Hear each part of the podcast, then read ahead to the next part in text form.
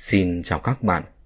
Mời các bạn tiếp tục lắng nghe Tử Dương, chương thứ 413 Một khúc Phượng Cầu Hoàng Rời khỏi nhà say bột, Mạc Vấn nhanh chóng trở lại Đông Thành. Trong vòng một ngày, chữa khỏi bệnh nhân Ngọc Lung Linh đã chỉ định. Trừ đi một ngày quay về nữa, thì còn có thể ở lại nghiệp thành ba ngày. Thời gian đủ rồi. Trên đường Mạc Vấn đi cũng không nhanh, vừa đi vừa tìm kiếm ven đường, tìm nơi bán quần áo để thay. Đạo bào hắn mặc trước sau đều có theo âm dương bát quái, phải mặc quần áo bình thường ra ngoài chè lại. Dọc đường đi có tới mấy tiệm vải, thế nhưng tiệm vải chỉ bán vải vóc tờ lụa, không thấy có thợ may. Muốn tìm xem có nhà nào phơi quần áo ngoài trời cũng không có. Lúc này vải vóc rất đắt tiền, nhà bình thường còn không có vải mà may quần áo. Quần áo quý giá ngang vàng, chẳng ai lại đem phơi nắng bên ngoài. Bất đắc dĩ, Mạc Vấn chỉ có thể lộn trái đạo bào mà mặc. Gỡ búi tóc ra, đổi thành dùng dây buộc tóc. Hắn đến bên ngoài phủ tướng quân vào khoảng cành hai, Xung quanh phủ tướng quân cũng không có tòa nhà nào cao hơn. Hai cây đại thụ lúc này cũng đã rụng sạch lá, không ẩn nấp được không thể nào ở bên ngoài quan sát được tình hình trong phủ. Lão Ngũ đã từng nói, trong phủ tướng quân có nhiều lính gác trông coi. Nếu có thể được phân làm lính gác, đương nhiên là có võ nghệ. Mạc Vấn có lòng tin đánh bại những tên này, nhưng không dám chắc có bị phát hiện hay không. Nếu là lúc đêm khuya vắng người, lính canh nhất định sẽ cảnh gác. Nhưng lúc này mới là canh hài, lính gác chắc hẳn còn chưa được điều động cho dù được điều động cũng sẽ không quá gấp gáp. Bởi vì kẻ trộm thường ra tay vào canh ba. Ít thấy tên trộm nào lại ra tay lúc canh hai.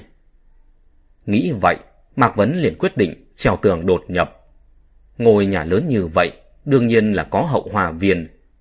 Từ hậu hoa viên đột nhập vào, có thể mượn bụi cây bụi hoa ẩn giấu thân hình. Huống chi, giờ đang là mùa đông giá rét, chắc chẳng ai đi ngắm hoa đâu. Tường cao tám thước, cao cỡ này dĩ nhiên không làm khó hắn được.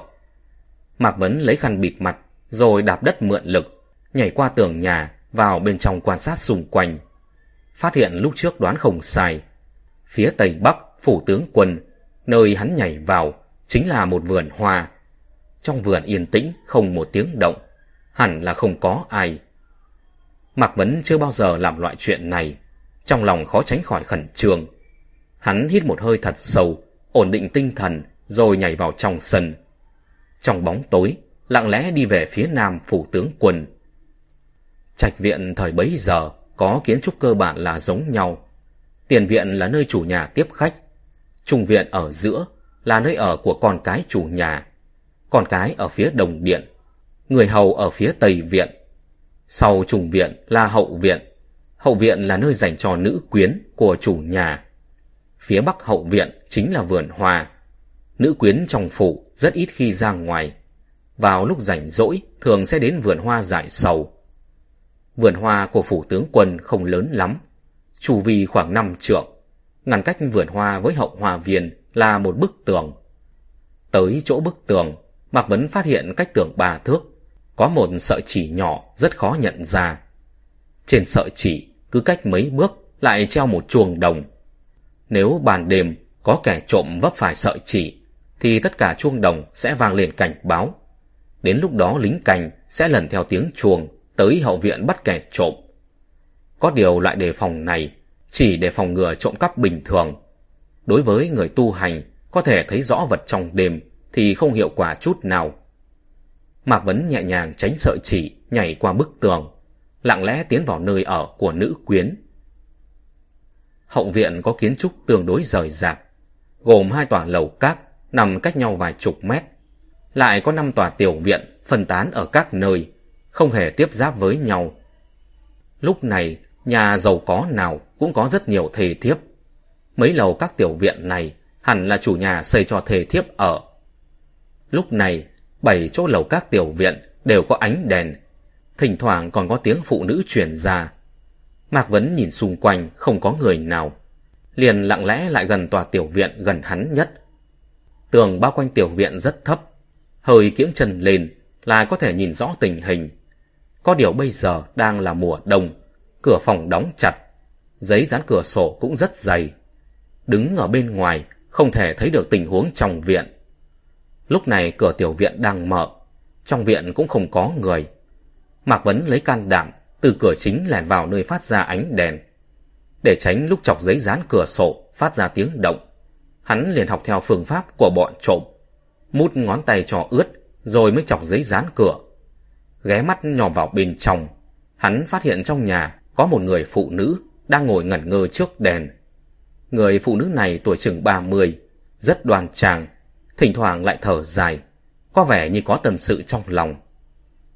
Thấy tiểu viện này không có Lâm Nhược Trần, Mạc Vấn lập tức đi ra, thăm dò những tiểu viện khác.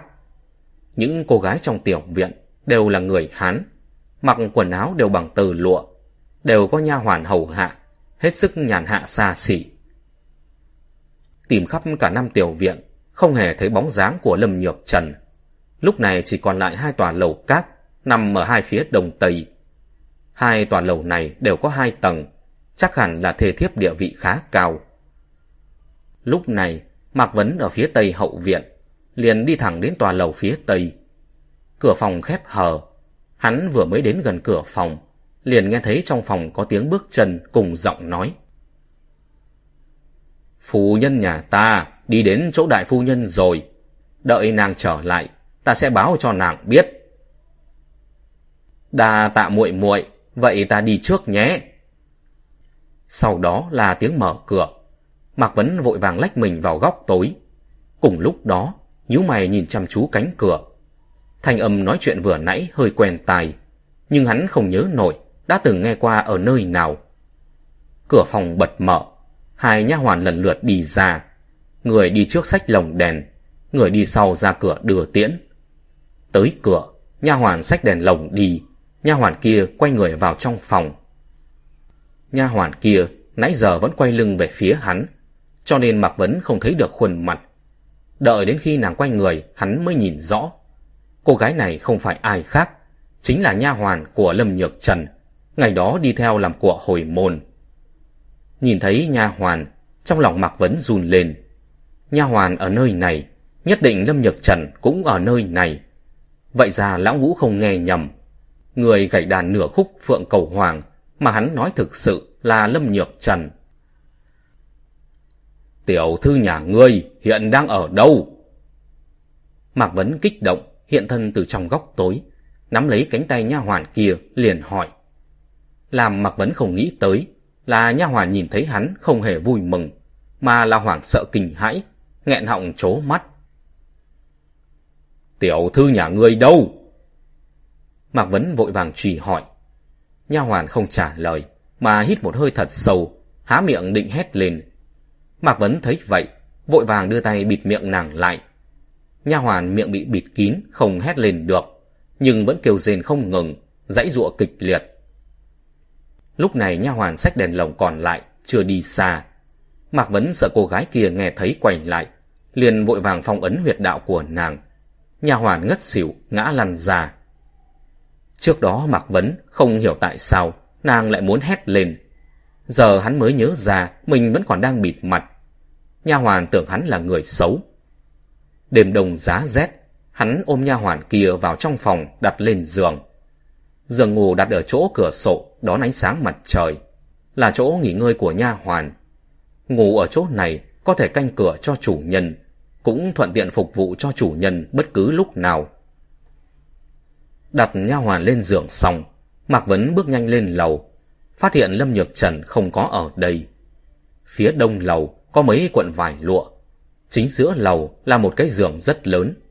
Nói là giường cũng không thích hợp, bởi vì trên giường chỉ có đống chăn đệm mềm mại, sặc sỡ, lại không có giường nhỏ. Phía tây gần cửa sổ có đặt trái cây với điểm tâm. Một cây đàn tranh bằng gỗ cây vồng dựng thẳng bên cạnh đó. Dây đàn không căng mà trùng xuống. Hiển nhiên đã rất lâu chưa có ai gảy đàn. Lúc này Mạc Vấn chẳng có tâm tư quan sát trong phòng bày biện ra sao. Liếc vội một cái, liền xoay người xuống tầng dưới. Vốn hắn định giải huyệt cho nha hoàn, để hỏi han nhưng lại không thể. Cầm phong quỷ thủ do từ mã phong bội truyền thụ cực kỳ tàn nhẫn. Điểm huyệt dễ dàng nhưng giải huyệt rất khó. Linh khí phải phóng ra ngoài mới có thể giải được. Mà lúc này tu vi của hắn còn chưa cao đến mức có thể phóng linh khí ra ngoài. Đang lúc nồn nóng không biết phải làm sao, chợt hắn nhớ tới hai nha hoàn lúc trước có nói chuyện. Hình như Lâm Nhược Trần đã đi đến một tòa lầu các. Nhớ ra rồi, Mạc Vấn nhanh chóng lao ra cửa, thi triển thần pháp đi tới tòa lầu các phía đông. Hắn tài mắt tinh tường, nghe được ở tầng 2 của tòa lầu có tiếng nói chuyện truyền ra. Lắng nghe kỹ hơn, thì quả nhiên một giọng nói trong số đó chính là người hắn đã vất vả tìm kiếm bấy lâu nay, là Lâm Nhược Trần. Dù rất vội vàng, nhưng hắn cũng không dám tùy tiện xông vào. Nếu như kinh động đến những người xung quanh, thì hắn sẽ rất khó mang Lâm Nhược Trần đi. Phương pháp thỏa đáng nhất chính là chờ đến khi Lâm Nhược Trần rời khỏi, thì hiện thân, gặp nhau rồi mang nàng đi trốn. Lúc này đã là qua cành hài. Chẳng bao lâu nữa, Lâm Nhược Trần sẽ về phòng nghỉ ngơi. Nghĩ vậy, hắn liền ẩn thân vào chỗ tối, sốt ruột chờ đợi. Do luyện khí đã có chút thành tựu, nên Mạc Bấn có thể nghe được tiếng hai người thấp giọng nói chuyện trên lầu. Làm hắn không nghĩ tới là hai người lại đang dỉ tai nhau, nói chuyện chăn gối thầm kín. Tướng quân, bẩm sinh rất ít khi cười đùa, xu nịnh cách nào hắn cũng không để tâm. Thế mà muội muội thông tuệ, có thể làm hắn vui vẻ. Ta với muội tình như tỷ muội, có thể bật mí cho tỷ biết làm thế nào mới khiến hắn vui được không? Đây chắc là đại phu nhân đang nói. Tỷ tỷ bầu bạn với tướng quân đã gần 10 năm, hiểu rõ sở thích của phu quân. Tiểu muội chỉ là mới tới, tướng quân thấy mới lạ, khó tránh khỏi tới chỗ ta nhiều hơn. Ngoài ra không còn nguyên nhân nào khác đâu. Lâm Nhược Trần nói. Ta và muội chi tâm, tình nghĩa tỉ muội còn hơn cả chị em ruột. muội muội sao phải giấu giếm thế? Đại phu nhân cười nói. Tỷ đã nói vậy, thực không phải muội muốn giấu giếm gì. Tỷ vẫn biết tướng quân lúc làm chuyện ấy, uy mãnh phi thường. Mới có một lúc, bà muội đã không sao chống đỡ được rồi. Còn hơi sức đâu mà thủ thỉ nịnh nọt nữa chứ. Lâm Nhược Trần liền đáp. Ta đã xuống sắc lắm rồi, cho dù muội muội có nói cho ta biết, thì ta cũng khó lòng được tướng quân ân sủng. Chỉ cầu mong không bị tướng quân vứt bỏ, đã là mãn nguyện lắm rồi. Mong muội muội thường xót cho ta. Đại phu nhân cầu khẩn. Sau đó trong phòng không phát ra âm thanh nào nữa. Một lát sau, Lâm Nhược Trần nhỏ giọng nói. Tướng quân bẩm sinh nam tính cường tráng, thế nhưng sau này cũng phải giả đi, không thể sống mãi được. Chỉ cần tỷ tỷ chú ý một chút, ăn nhiều dầu mè vào, thì cơ thể sẽ thành khiết hơn, không còn uế vật nữa, tự nhiên tướng quân sẽ vui mừng. Đại phu nhân nghe vậy, như nhặt được bảo bối, liên tục cảm tạ. Nhưng đúng lúc đó, phía trung viện, chuyển đến giọng một người đàn ông say rượu, gào thét. Lâm Nhược Trần nghe thấy, vội đứng dậy cáo từ. Khi Lâm Nhược Trần trở về tòa lầu phía tây, Mạc Vấn không hiện thân gặp nàng. Lúc này toàn thân hắn đã cứng ngắc, lòng nguội lạnh như băng. Hắn không ngờ người vợ kết tóc xe duyên với mình lại biến thành cái bộ dạng này. Lời thề ước ngày đó, nàng đã sớm quên đi rồi, trở thành thứ không biết liêm sỉ dưới háng của người Hồ. Một lát sau, một gã người Hồ cao lớn, lảo đảo đi từ trung viện vào hậu viện, đi thẳng về phía lầu cát, phía tây chỗ lâm nhược trần, lớn tiếng mắng chửi. Còn tiện tỳ đâu rồi, sao còn chưa dậy phục vụ? Nàng đã ngủ say rồi, gọi mãi vẫn không tỉnh, để ta đỡ tướng quân lên lầu. Lâm Nhược Trần đứng cách đó khá xa nói nhỏ. Mạc Vấn vẫn đứng đó không nhúc nhích. Hắn không hiểu nổi vì sao Lâm Nhược Trần lại thay đổi lớn như vậy. Là cái gì biến nàng thành bộ dáng bây giờ? Là vinh hoa phú quý, hay là ăn ngon mặc đẹp, hay là lay lắt cầu sinh? Đứng ngẩn ngơ một lúc lâu, Mạc Vấn ra khỏi chỗ tối, nhưng hắn không rời đi, mà run rẩy đi về phía tòa lầu phía tây. Trong lòng hắn vẫn còn níu lại một tia hy vọng. Từ xưa đến nay, không thiếu người nhẫn nhục để sau này mưu sự. Hắn hy vọng Lâm Nhược Trần cũng như vậy. Thế nhưng sau khi nhìn thấy đủ các loại trò hề trong phòng, thì cả người hắn tê dại đi. Ý định giết người trỗi dậy, gần như chỉ muốn lao vào phòng, giết chết hai người này ngay lập tức cho hà giận. Nhưng cuối cùng hắn vẫn nhịn được. Hắn nghĩ Lâm Nhược Trần biến thành bộ dạng hôm nay, bản thân mình cũng có một phần tội lỗi. Nếu như ngày đó có thể bảo vệ nàng chu toàn, thì nàng cũng sẽ không phải đi tới bước đường này.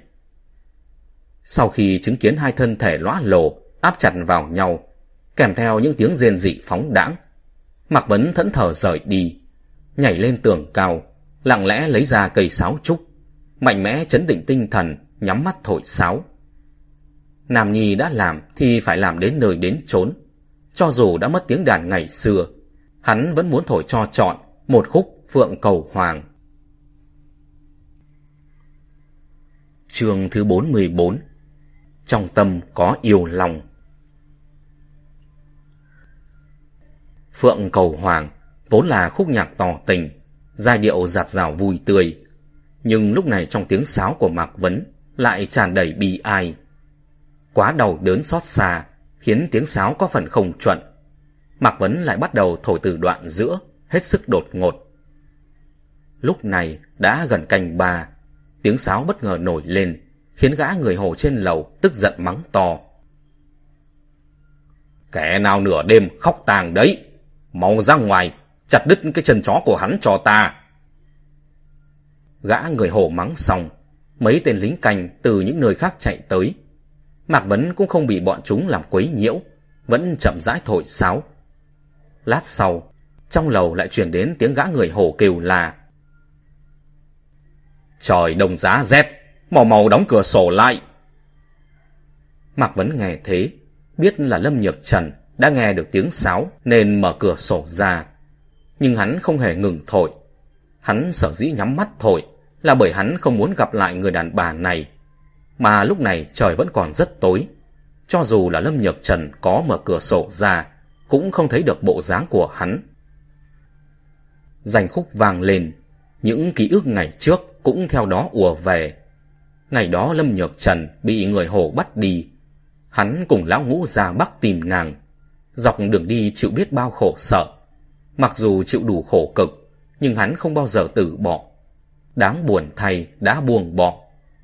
Lúc này khi Lâm Nhược Trần cùng gã người hồ kia rào hoàn, hắn vẫn một mực đứng ngoài cửa sổ, lạnh lẽo quan sát. Có thể thấy Lâm Nhược Trần, vẻ mặt và giọng nói tuyệt không phải miễn cưỡng trái với lương tâm. Nàng đã hoàn toàn thần phục người hồ xấu xí thô bỉ kia, chỉ muốn được gã sủng ái. Dù cho ban đêm gã người hồ không thấy được khuôn mặt nàng, trên mặt Lâm Nhược Trần cũng chẳng có vẻ căm hận hay chán ghét gì cả. Lúc này đã có lính canh chạy tới, những tên lính canh này cũng rất hùng bạo, nhảy lên tường viện, liền giơ đao lao về phía Mạc Vấn. Tới gần hắn, vùng đao chém ngay. Mạc Vấn đang lấy hai tay thổi sáo, khó mà xuất thủ được. Liền thi triển truy phong quỷ bộ, cấp tốc né tránh. Mặc dù người động nhưng khúc nhạc vẫn không loạn. Cả khúc Phượng Cầu Hoàng vốn không dài. Đoạn dở ra ngày trước cũng chỉ chiếm một phần ba khúc nhạc. Mạc Vấn chậm rãi thổi, nhịp điệu bì thường. Hắn đau buồn không phải vì Lâm Nhược Trần thay lòng, mà là thấy thương hại cho chính mình. Trên đường ra Bắc, hắn và lão ngũ đã phải ngủ ngoài trời đồng giá buốt, chịu bị đói bị lạnh, bị người ta cướp bóc, suýt nữa thì mất mạng. Ngày đêm đi đường, khiến lòng bàn chân ngầm nước, giờ vẫn chưa khỏi. Nhưng hắn chưa bao giờ kêu khổ lùi bước. Đây là chuyện nên làm của một người chồng, một người đàn ông. Nhưng hắn không nghĩ đến, kết quả cuối cùng lại như thế này. Lâm Nhược Trần đã làm hắn thất vọng. Chỉ cần lúc giao hoan với gã người hồ, trên mặt Lâm Nhược Trần có một tia miễn cưỡng thôi. Hắn cũng sẽ tự thuyết phục bản thân, tha thứ cho người đàn bà đáng thương này. Thế nhưng nàng không có, nàng là cam tâm tình nguyện. Tiếp đó lại có mấy tên lính gác khác chạy đến, liên thủ vây công hắn. Mạc Vấn lúc này còn chưa thể nghe tiếng gió phân biệt vị trí. Bất đắc dĩ, chỉ có thể mở mắt ra nghiêng người né tránh. Thấy mấy tên lính canh liên thủ cũng không làm gì được hắn. Trong lầu cát lại chuyển đến tiếng người hồ gào thét. Đúng là một đám phế vật, mau đi gọi hồ ma giáo úy tới, bắt hắn cho ta. Một khúc phượng cầu hoàng lúc này đã gần đến hồi cuối. Mạc Vấn thổi sáo, hơi bật ra càng ngày càng mạnh. Cái này không phải do di chuyển, nên hít thở không thông, mà là oán khí trong lòng hắn đang tăng thêm. Hắn không phụ lòng Lâm Nhược Trần, mà là Lâm Nhược Trần phản bội hắn. Lâm Nhược Trần đã quên mất lời thề tân hôn ngày đó, không xứng đáng làm vợ của Mạc Vấn. Cơn giận dữ một khi nổi lên sẽ càng ngày càng lớn. Lát sau bì thường ẩn trong tiếng sáo, dần biến thành tức giận. Đến đoạn nhạc cuối cùng, sáo trúc vỡ vụn, để lại một luồng dư âm sắc nhọn chói tai. Lưu tình không động thủ, động thủ thì không lưu tình. Đây là lời dạy bảo của Tư Mã Phong bội ngày đó. Tiếng sáo vừa ngừng, Mạc Vấn lập tức xuất thủ. Những tên lính canh này đều có lý do đáng chết, giết cũng không oan. Lúc trước, chị lở loét cho người đàn ông kia, Mạc Vấn đã thầm kinh ngạc. Y thuật của mình dưới sự truyền thụ của Ngọc Lùng Linh đã trở nên cực kỳ cao siêu. Lúc này cũng vậy, một khi xuất thủ, hắn liền phát hiện những lính canh này căn bản không chịu nổi một kích. Cẩm phong quỷ thủ tung ra, năm tên không có chút phản kháng nào, toàn bộ ngã xuống đất. Mạc Vấn nhắm đều là tử huyệt, sau khi ngã xuống đất chắc chắn phải chết. Từ lúc sinh ra tới giờ, đây là lần đầu tiên Mạc Vấn giết người, hơn nữa còn giết liền năm người. Nhưng hắn cũng không thấy hoảng hốt lo sợ, trái lại cảm giác hết sức hưng phấn. Hắn lúc này đã không còn là tay thư sinh trói gà không chặt ngày đó nữa. Hắn giờ là thượng thanh chuẩn đồ, học được rất nhiều bí pháp thượng thanh tông, trở thành một cao thủ đạo môn. Những tên người hồ này không biết sống chết, dám cả gan cầm đao mạo phạm, chết chưa hết tội. Sát cơ một khi đã nổi lên thì rất khó để áp chế. Mạc Vấn giết liền năm người xong, cảm tức nhìn về phía gã người hồ vẫn còn đứng bên cửa sổ, hồ to gọi nhỏ. Nghĩ đến một màn kịch kinh tởm lúc trước nhìn thấy, sát cơ lại bùng lên. Mạc Vấn hử lạnh một tiếng, phi thân nhảy lên tường. Từ trên tường đặt chân mượn lực, nhanh chóng lao về phía cửa tòa lầu phía tây. Người hổ kia thấy thế, hét to một tiếng, xoay người bỏ chạy. Bỏ lại Lâm Nhược Trần đang ngạc nhiên đứng cạnh cửa sổ. Lâm Nhược Trần lúc này chỉ mặc có tiểu y, hai mắt trợn tròn, vẻ mặt kinh hãi. Đột nhiên xảy ra chuyện thế này, nàng đã bị dọa sợ ngây người. Mạc Vấn cảm phẫn nhìn người con gái, mà vì nàng hắn đã phải chịu quá nhiều đau khổ. Ngón tay phải còng lại, nhắm thẳng huyệt liêm tuyền. Lâm Nhược Trần đương nhiên không thể nào tránh được, chỉ có thể đứng đó chờ chết. Ngay tại lúc sắp chạm vào người Lâm Nhược Trần, Mạc Vấn cắn răng thu tay lại, bởi hắn lại nhìn thấy cây đàn tranh đặt trong phòng. Lâm Nhược Trần đã từng nhiều lần gảy khúc phượng cầu hoàng, còn dở dang, chứng tỏ khi đó trong lòng nàng vẫn còn có hắn đấy. Chẳng qua tuy hai người trên danh nghĩa vợ chồng, nhưng chưa hề có tiếp xúc da thịt, cảm tình cũng không sâu nặng, lại được người hồ sủng ái, nên nàng mới chuyển tình cảm sang người khác. Cái này cũng không thể trách nàng. Ngoài ra, cầu sinh là bản năng của con người. Lâm Nhược Trần cũng chỉ chọn con đường mà hầu hết phụ nữ đều sẽ chọn mà thôi. Mặc dù đeo khăn bịt mặt, nhưng Mạc Vấn vẫn biết Lâm Nhược Trần đã nhận ra hắn. Bởi hắn thấy được trong mắt nàng có chút xấu hổ. Một tia xấu hổ này khiến cho lòng hắn mềm nhũn, không nỡ tay giết nàng. Nhưng đúng lúc này, Mạc Vấn đột nhiên cảm thấy tay phải đau nhức. Nghiêng đầu nhìn thì thấy cánh tay phải đã bị một mũi tên nhọn cắm xuyên qua. Hắn dõi mắt trông về phía xa, phát hiện mấy tên người hồ đang từ tòa lầu các phía nam chạy nhanh đến nơi này. Dẫn đầu là một gã người hồ mắt trột, tay cầm cung tên. Lúc này lại đang lắp tên chuẩn bị bắn. Thấy tên người hồ trột mắt này, sát ý vừa mới tiêu giảm của Mạc Vấn, lại ầm ầm đổ lên não. Tướng mạo người này đến chết hắn cũng không quên. Chính là gã ở huyện Tây Dương đã bắn chết mẹ hắn, cướp đi đám người Lâm Nhược Trần. Mạc Vấn giận dữ gầm lên, nhảy khỏi mái hiền, phóng thẳng tới tên người hổ trột mắt. Lúc này hai bên cách nhau khá xa, gã người hổ kia lại bắn ra một mũi tên. Mạc Vấn đang điên cuồng lao tới, quên cả né tránh. Nhưng truy phong quỷ bộ vô cùng quỷ dị, liên tục thay đổi vị trí nên dễ dàng tránh được. Gã người hổ thấy thế lại rút mũi tên khác, nhưng hắn không còn cơ hội dường cùng nữa, bởi vì Mạc Vấn đã vọt tới gần, vùng tay siết chặt cổ họng của hắn. Người còn nhớ ta không?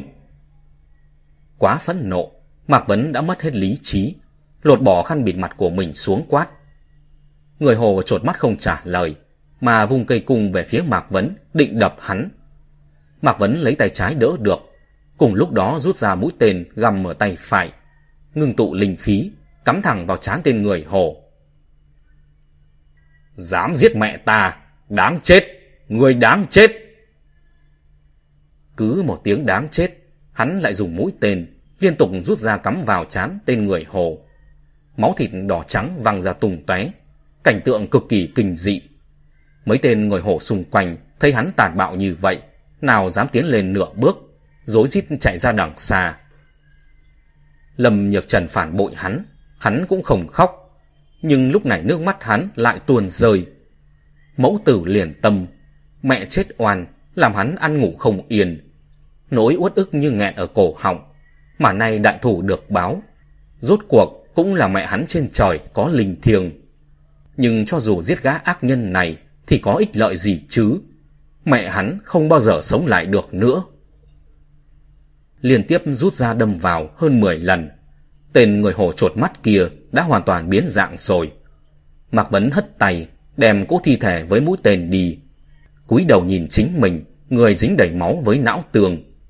Những thứ dơ bẩn này không làm hắn thấy kinh tởm, mà khiến trong lòng hắn dần dần bình tĩnh lại.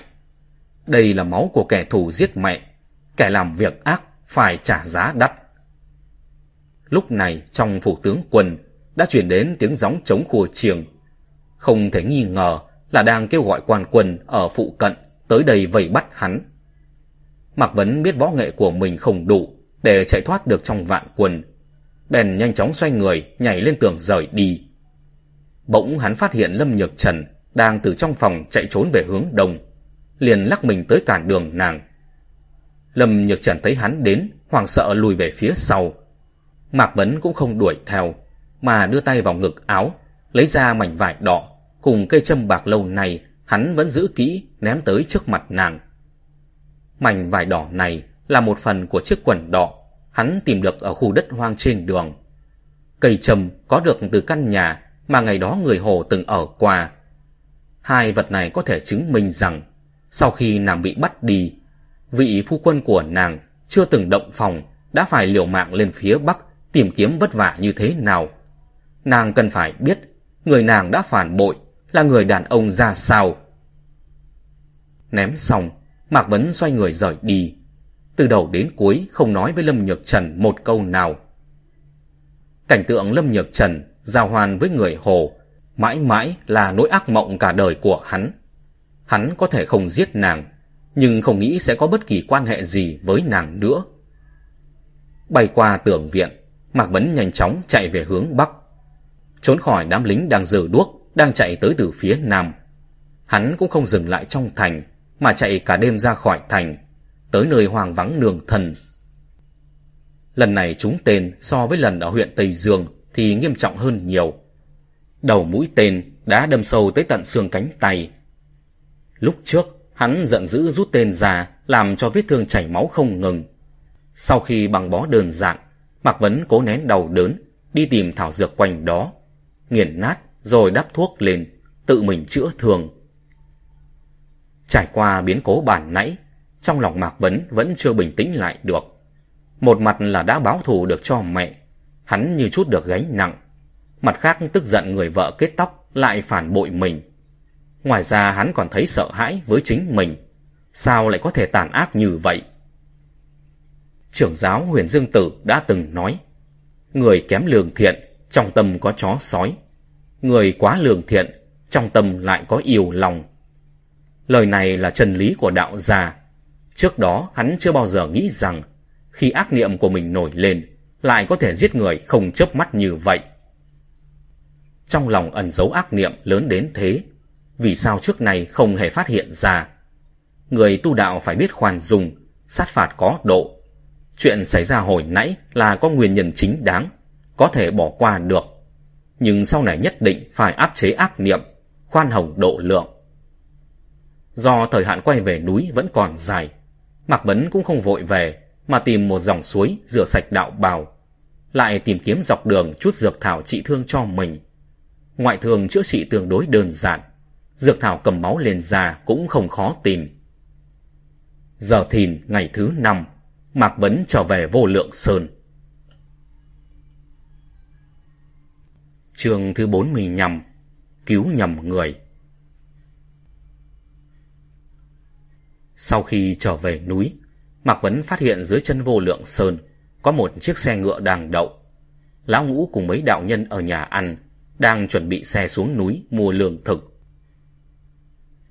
Lão già, thế nào rồi? Có tìm được phu nhân không? Lão Ngũ thấy Mạc Vấn về, lập tức chạy tới chỗ hắn. Mạc Vấn nhìn Lão Ngũ, thở dài một cái, lắc đầu nói, không có. Cậu cũng đừng mặt như đưa đám thế, chờ đến khi chúng ta xuống núi lại tìm tiếp. Lão ngũ lên tiếng an ủi.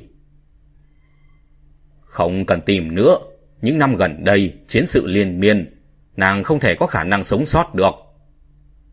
Mạc Vấn lắc đầu nói, Lão ngũ ngay từ đầu đã không đồng ý đi tìm Lâm Nhược Trần. Bây giờ nhìn lại, quả thật hắn nên nghe lời lão ngũ. Đúng thế, đúng thế, phải rồi lão già, mới vừa rồi ta thấy Lý chân Nhân đi tới đồng điện. Chuyện nàng giao phó cho cậu đã làm xong chưa hả? Lão ngũ vốn là không thích Lâm Nhược Trần. Thấy Mạc Vấn buồn bỏ, lập tức bày tỏ sự đồng tình. Đã làm xong rồi. Vô lượng sơn, phái người nào rời núi tương trợ người hồ. Mạc Vấn thuận miệng hỏi. Hoàng đế nước triệu đích thân tới. Vô lượng sơn không dám tuần theo, cũng không thể cự tuyệt được. Cho nên hắn mới hỏi vô lượng sơn phái ai, mà không phải hỏi có phái người hay không. Thành dương tử đạo trưởng đã đi với bọn chúng rồi. Lão ngũ nhíu mày lắc đầu, ngay sau đó thấp giọng. Chuyện này vô lượng sơn làm thật là không có cốt khí. Từ mã đạo trưởng bị bọn họ làm cho tức quá mà bỏ đi. Người ở dưới mái hiền sao có thể không cúi đầu? Mạc Vấn bình tĩnh mở miệng. Thành dương tử bản tính hiền hòa, hiểu rõ sự đời. Đi với người hồ sẽ không làm hỏng việc. Vô lượng sơn phái lão xuống núi là có đạo lý.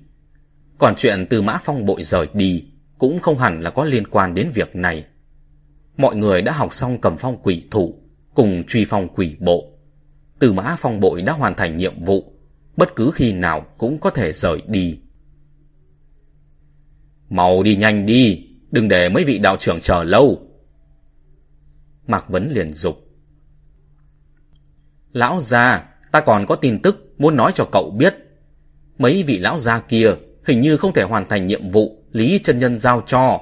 Vẻ mặt rất là khó coi. Lão Ngũ nói. Người có biết rõ tình hình không? Người khác làm gì ta không biết. Có điều nhị gia với tam gia hình như chữa cho bệnh nhân chết rồi. Lão ngũ nói. Mạc Vấn nghe vậy, đột nhiên cau mày. Lão ngũ nói nhị gia cùng tam gia là chỉ bách lý cuồng phòng và dạ tiểu diều. Mà phương pháp bách lý cuồng phòng chữa bệnh cho người ta là do hắn chỉ điểm. Biết rồi, đi nhanh đi, ra ngoài chớ có gây chuyện đấy. Mạc Vấn khoát tay một cái với lão ngũ, quay lại chắp tay chào hỏi đạo nhân ở nhà ăn, xong mới quay người lên núi. Vừa mới bước vào cửa đồng điện, hắn vừa bạn thấy A Kiều từ Tây Viện đi ra. Có xảy ra chuyện gì không? A Kiều bước nhanh tới, nhìn hắn từ trên xuống dưới hỏi. Không có gì, Lý chân Nhân đâu? Mạc Vấn cất bước về hướng gian phòng mình. A Kiều liền xoay người đi theo. Ở Đông Điện, trên người của người có mùi dược liệu cùng mùi máu tanh. Ngươi bị thương sao? Ở nghiệp thành, ta gặp gã người hồ ngày đó, giết người nhà ta, nên ra tay đánh chết hắn. Mắt thấy đã bị A Kiều nhìn thấu, Mạc Vấn cũng không che giấu nữa. Thế vết thương có nặng không?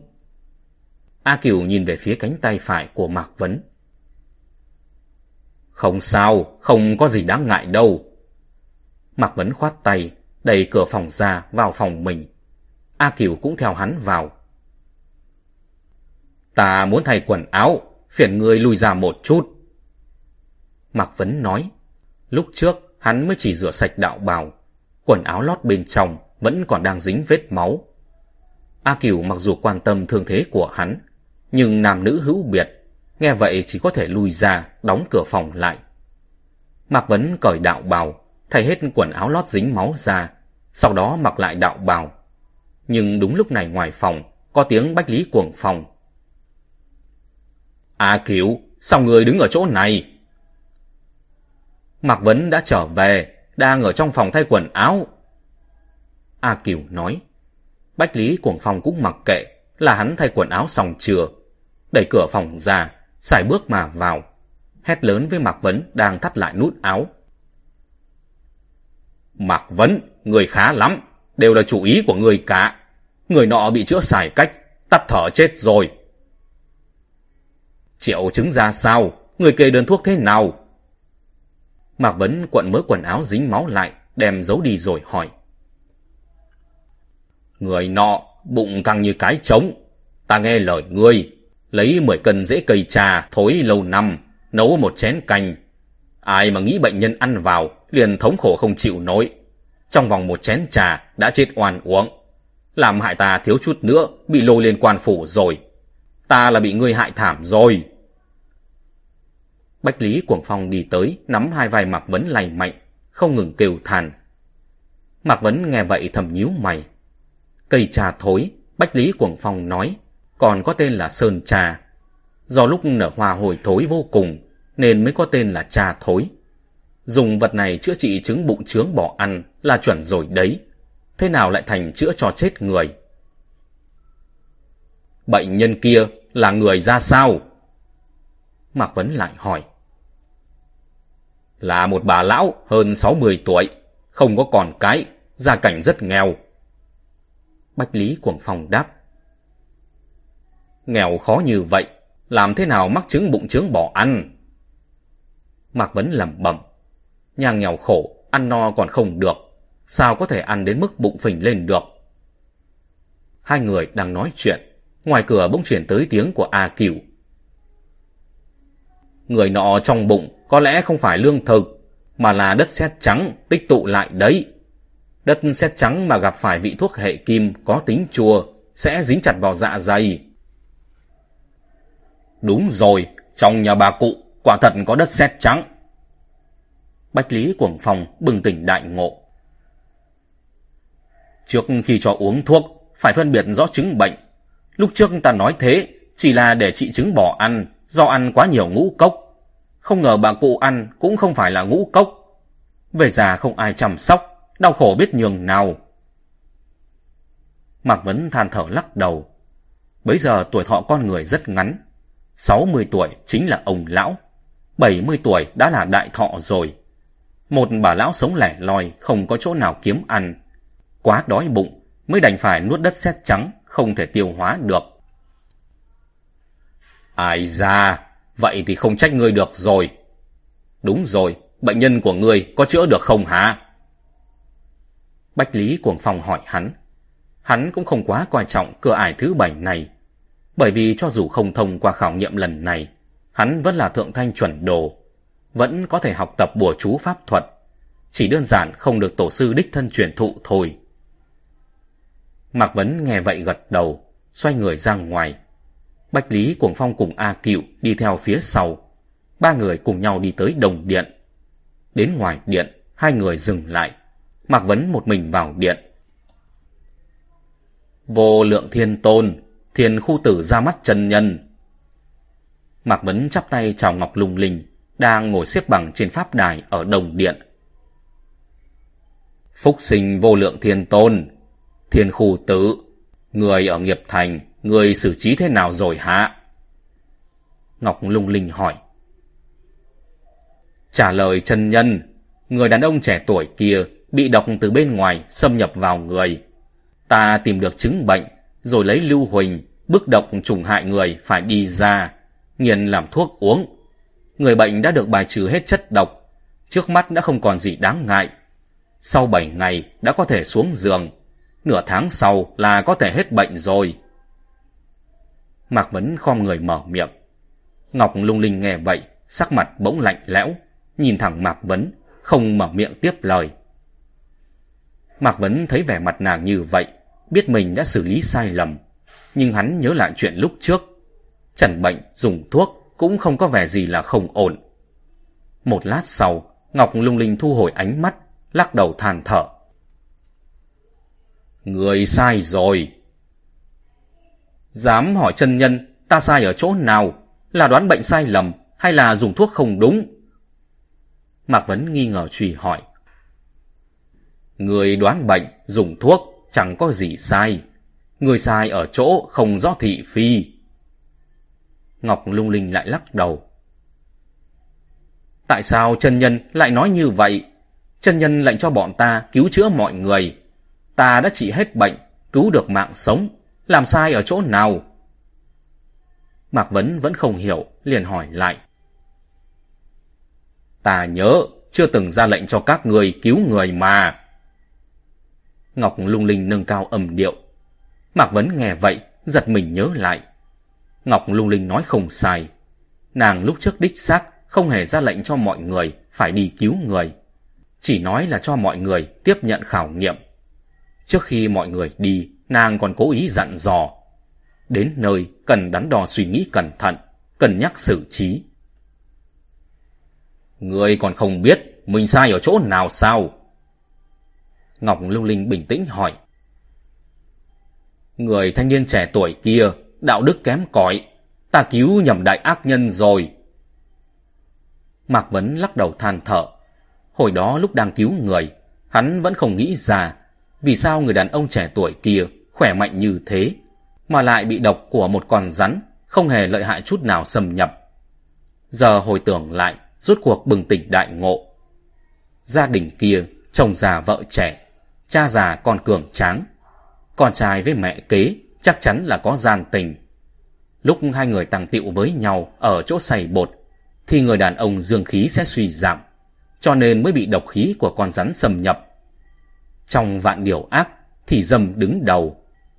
Người này làm chuyện trái với luân thường, mất đạo hiếu, là đại ác nhân, đương nhiên không thể ra tay cứu chữa. Ngọc Lung Linh lúc trước ra đề thi, không chỉ kiểm tra y thuật, mà còn khảo nghiệm cả y đức. Mà hắn lại trùng hợp, lấy đúng về đề thi khảo nghiệm y đức. Đừng nên cho rằng trị bệnh cứu người đều là việc thiện. Cứu sống người lương thiện mới là công đức. Cứu ác nhân chính là tội nghiệt. Ngọc Lung Linh nói. Xin ghi nhớ lời dạy bảo của chân nhân. Mạc bấn kho người thụ giáo. Thế gian có vài chuyện sai lầm có thể đền bù được. Cũng có chuyện xấu, một khi đã làm, khó mà quay đầu lại được. Hành vi của người đàn ông kia chính là chuyện khó có thể quay đầu, là trời đất bất dung. Đi xuống đi, gọi thiên tuyển tử vào đây. Ngọc Lung Linh khoát tay với Mạc Vấn.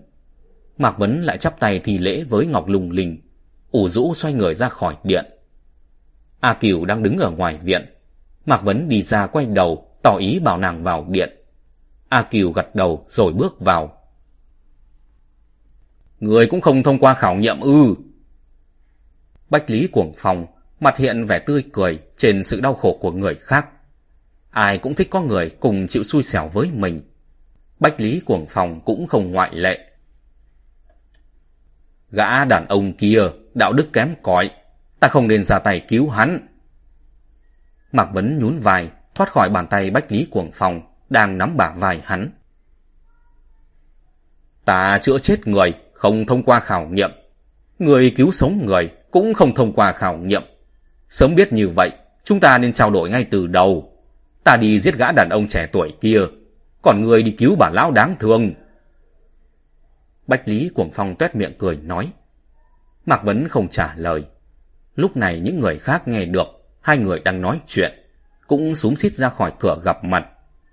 Mọi người đều không thông qua cửa ải khảo nghiệm lần thứ bảy này. Trừ Thiên Tuế và A Cựu. Có điều Thiên Tuế mặc dù chữa khỏi người bệnh, nhưng do dùng thuốc quá liều, dẫn đến đối phương bị điếc. Như vậy cũng chỉ có A Cựu là người duy nhất vượt qua bài kiểm tra. Thần đình luyện đàn lúc trước Ngọc Lung Linh có nói, dĩ nhiên là thuộc về A Cửu rồi. Đúng như dự đoán, một lúc sau, A Cửu tay bừng ra một cái hộp màu tím đen bước ra khỏi điện. Cái hộp gỗ này dài khoảng một thước, không thể nghi ngờ chính là cái đỉnh để luyện đàn kia. Sau đó Ngọc Lung Linh đi ra, đảo mắt nhìn mọi người. Bọn người, cho dù không được tổ sư, đích thân truyền thụ, nhưng cũng không thể tự coi nhẹ mình. Phải có lòng cầu tiến, nên biết đạo âm dương tồn tại ở trong lòng. Tự ngộ cũng có thể chứng đạo. Mọi người nghe vậy đồng thanh đáp ứng. Ngọc lung linh nhẹ gật đầu, xoay người đi ra ngoài. Lý chân nhân, người định đi sao? Dạ tiêu diêu lên tiếng hỏi. Mọi người đều hiểu, Ngọc lung linh ý ở ngoài lời. Chỉ có mình hắn mở miệng. Ngọc lung linh nghe vậy không trả lời, cũng không dừng bước, chậm rãi đi về phía cửa. Lý Trần Nhân, có thể có ngày gặp lại không? Dạ tiêu diêu lại hỏi. Lời vừa nói ra, tất cả mọi người đều chố mắt. Dạ tiêu diêu sắc đảm ngập trời, lại có thể nói ra câu vô lễ như vậy. Không ngờ Ngọc Lung Linh nghe vậy cũng không nổi nóng. Chỉ quay đầu nhìn dạ tiêu diêu một cái, rồi đi khỏi. Chương 45 kết thúc tại đây. Mời các bạn tiếp tục lắng nghe Tử Dương chương thứ 46 Áo liệm của người chết Còn không mau đi tiễn nàng một đoạn đường đi. Bách Lý cuồng phòng, chế nhạo dạ tiêu diều. Không giấu gì ngươi, ta quả thực cũng định đi, chỉ là sợ nàng hạ độc ta. Đợi sau này tu vi đại thành, ta nhất định sẽ đi tìm nàng. Dạ tiêu Diêu nghiêm mặt nói ra. Mọi người nghe xong, không cười nhạo hắn nữa. Tên này mặc dù háo sắc thành tính, nhưng dám làm dám chịu, không mất đi khí phách nam nhi. Đáng tiếc, bọn ta lại không được tổ sư đích thân truyền thụ rồi. Lưu Thiếu Khanh than thở lắc đầu. Người gặp chuyện liền bỏ chạy, học được truy phong quỷ bộ là đủ rồi, học thêm những thứ khác cũng vô dụng thôi. Liễu Xanh liền trêu ghẹo. Chư vị cứ tự nhiên, ta về phòng trước đây. Mạc Vấn chắp tay chào mọi người, rồi bước về phía phòng mình. A Kiều, mau đi theo đi. Bách Lý Cuồng Phong cười nói. A Kiều vốn cũng định theo Mạc Vấn rời đi. Nghe vậy xoay người hử một tiếng với Bách Lý Cuồng Phong, rồi mới bước nhanh theo Mạc Vấn, để lại sau lưng cả đám cười ẩm lên. Ta ở nơi sơn giã đã lâu, vật này có được cũng không để làm gì, tặng cho ngươi. A Kiều cầm hộp gỗ trong tay, đưa cho Mạc Vấn. Mạc Vấn quay đầu nhìn A Kiều, mỉm cười lấy tay đẩy hộp gỗ ra. Ta thật lòng muốn tặng ngươi, nếu ngươi từ chối, chính là xem thường ta. A Kiều lại đưa đến. Mạc Vấn thấy vậy, biết A Kiều hiểu lầm hắn. Tâm tình hắn không tốt, không phải vì không thể vượt qua khảo nghiệm, lấy được thần đỉnh luyện đan, mà là hắn cho tới bây giờ vẫn không thể thoát khỏi cơn ác mộng của Lâm Nhược Trần đêm qua. Ta buồn bực, không phải là chuyện này, mau thu lại đi. Mạc Vấn lắc đầu nói. Lần này ngươi rời núi, suốt cuộc gặp phải chuyện gì vậy? A Kiều ân cần hỏi. Sau khi về núi, Mạc Vấn trông có vẻ buồn. Nếu không phải vì chuyện khảo nghiệm, thì nhất định là có nguyên nhân khác. Mạc Vấn cũng không trả lời, chậm rãi đẩy cửa vào phòng. A Kiều không được hắn mời, vẫn chần chừ do dự đứng ở ngoài cửa. Mạc Vấn thấy vậy, lách người sang một bên.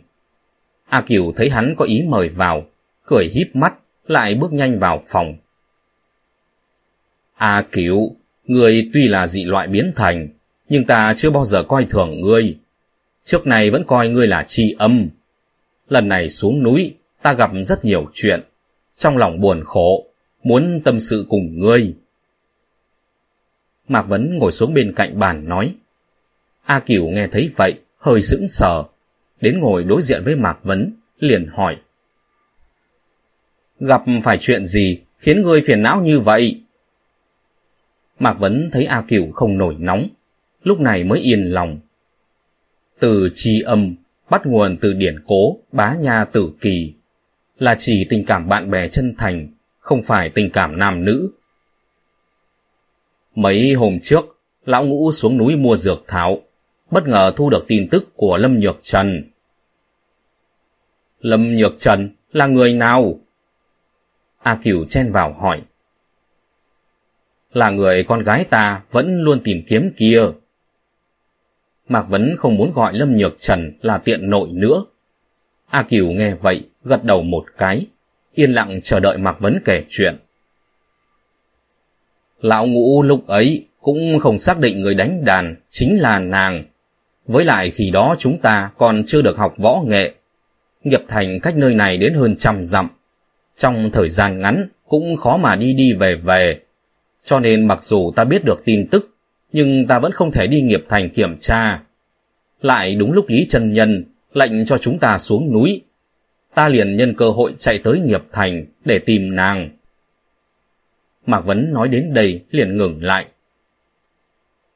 Nàng xảy ra chuyện ngoài ý muốn sao?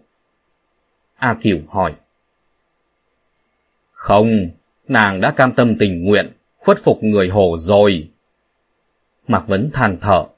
Chuyện lúc trước vẫn một mực đè nặng trong lòng hắn, khó mà tiêu tan được.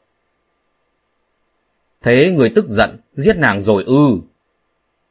A Cửu lại hỏi. Mạc Vấn chậm rãi lắc đầu. Trong phủ tướng quân, ta đã gặp tên người hồ này. Ngày đó sát hại mẫu thần. Ta giết hắn cùng mấy tên lính cảnh khác, nhưng không làm hại Lâm Nhược Trần với gã tướng quân người hồ kia nữ tử không tiếc mạng sống để bảo toàn trình tiết, thực rất hiếm thấy. Là cô gái bình thường nào cũng sẽ nhẫn nhục sống qua ngày. Người khoan dung độ lượng, lưu lại tính mạng của nàng là cử chỉ cao đẹp. Nhưng sao người lại không giết tên tướng quân người hồ kia? A Cửu lại hỏi. Già đã không còn, lông biết bám vào đâu. Mạc Vấn lại thở dài. Hắn cũng không phải là không muốn giết chết gã tướng quân đáng ghê tởm kia. Nhưng nếu người này mà chết, Lâm Nhược Trần sẽ mất đi chỗ để nương tựa. Kết quả là nàng càng thêm bi thảm. Chuyện này ngươi xử trí rất thỏa đáng, không hề có sai lầm. Tại sao trong lòng vẫn còn đau khổ như vậy? A Kiều lại nói. Chưa được quan phủ cho phép, đã tự ý giết người, không hợp kỷ cương phép tắc.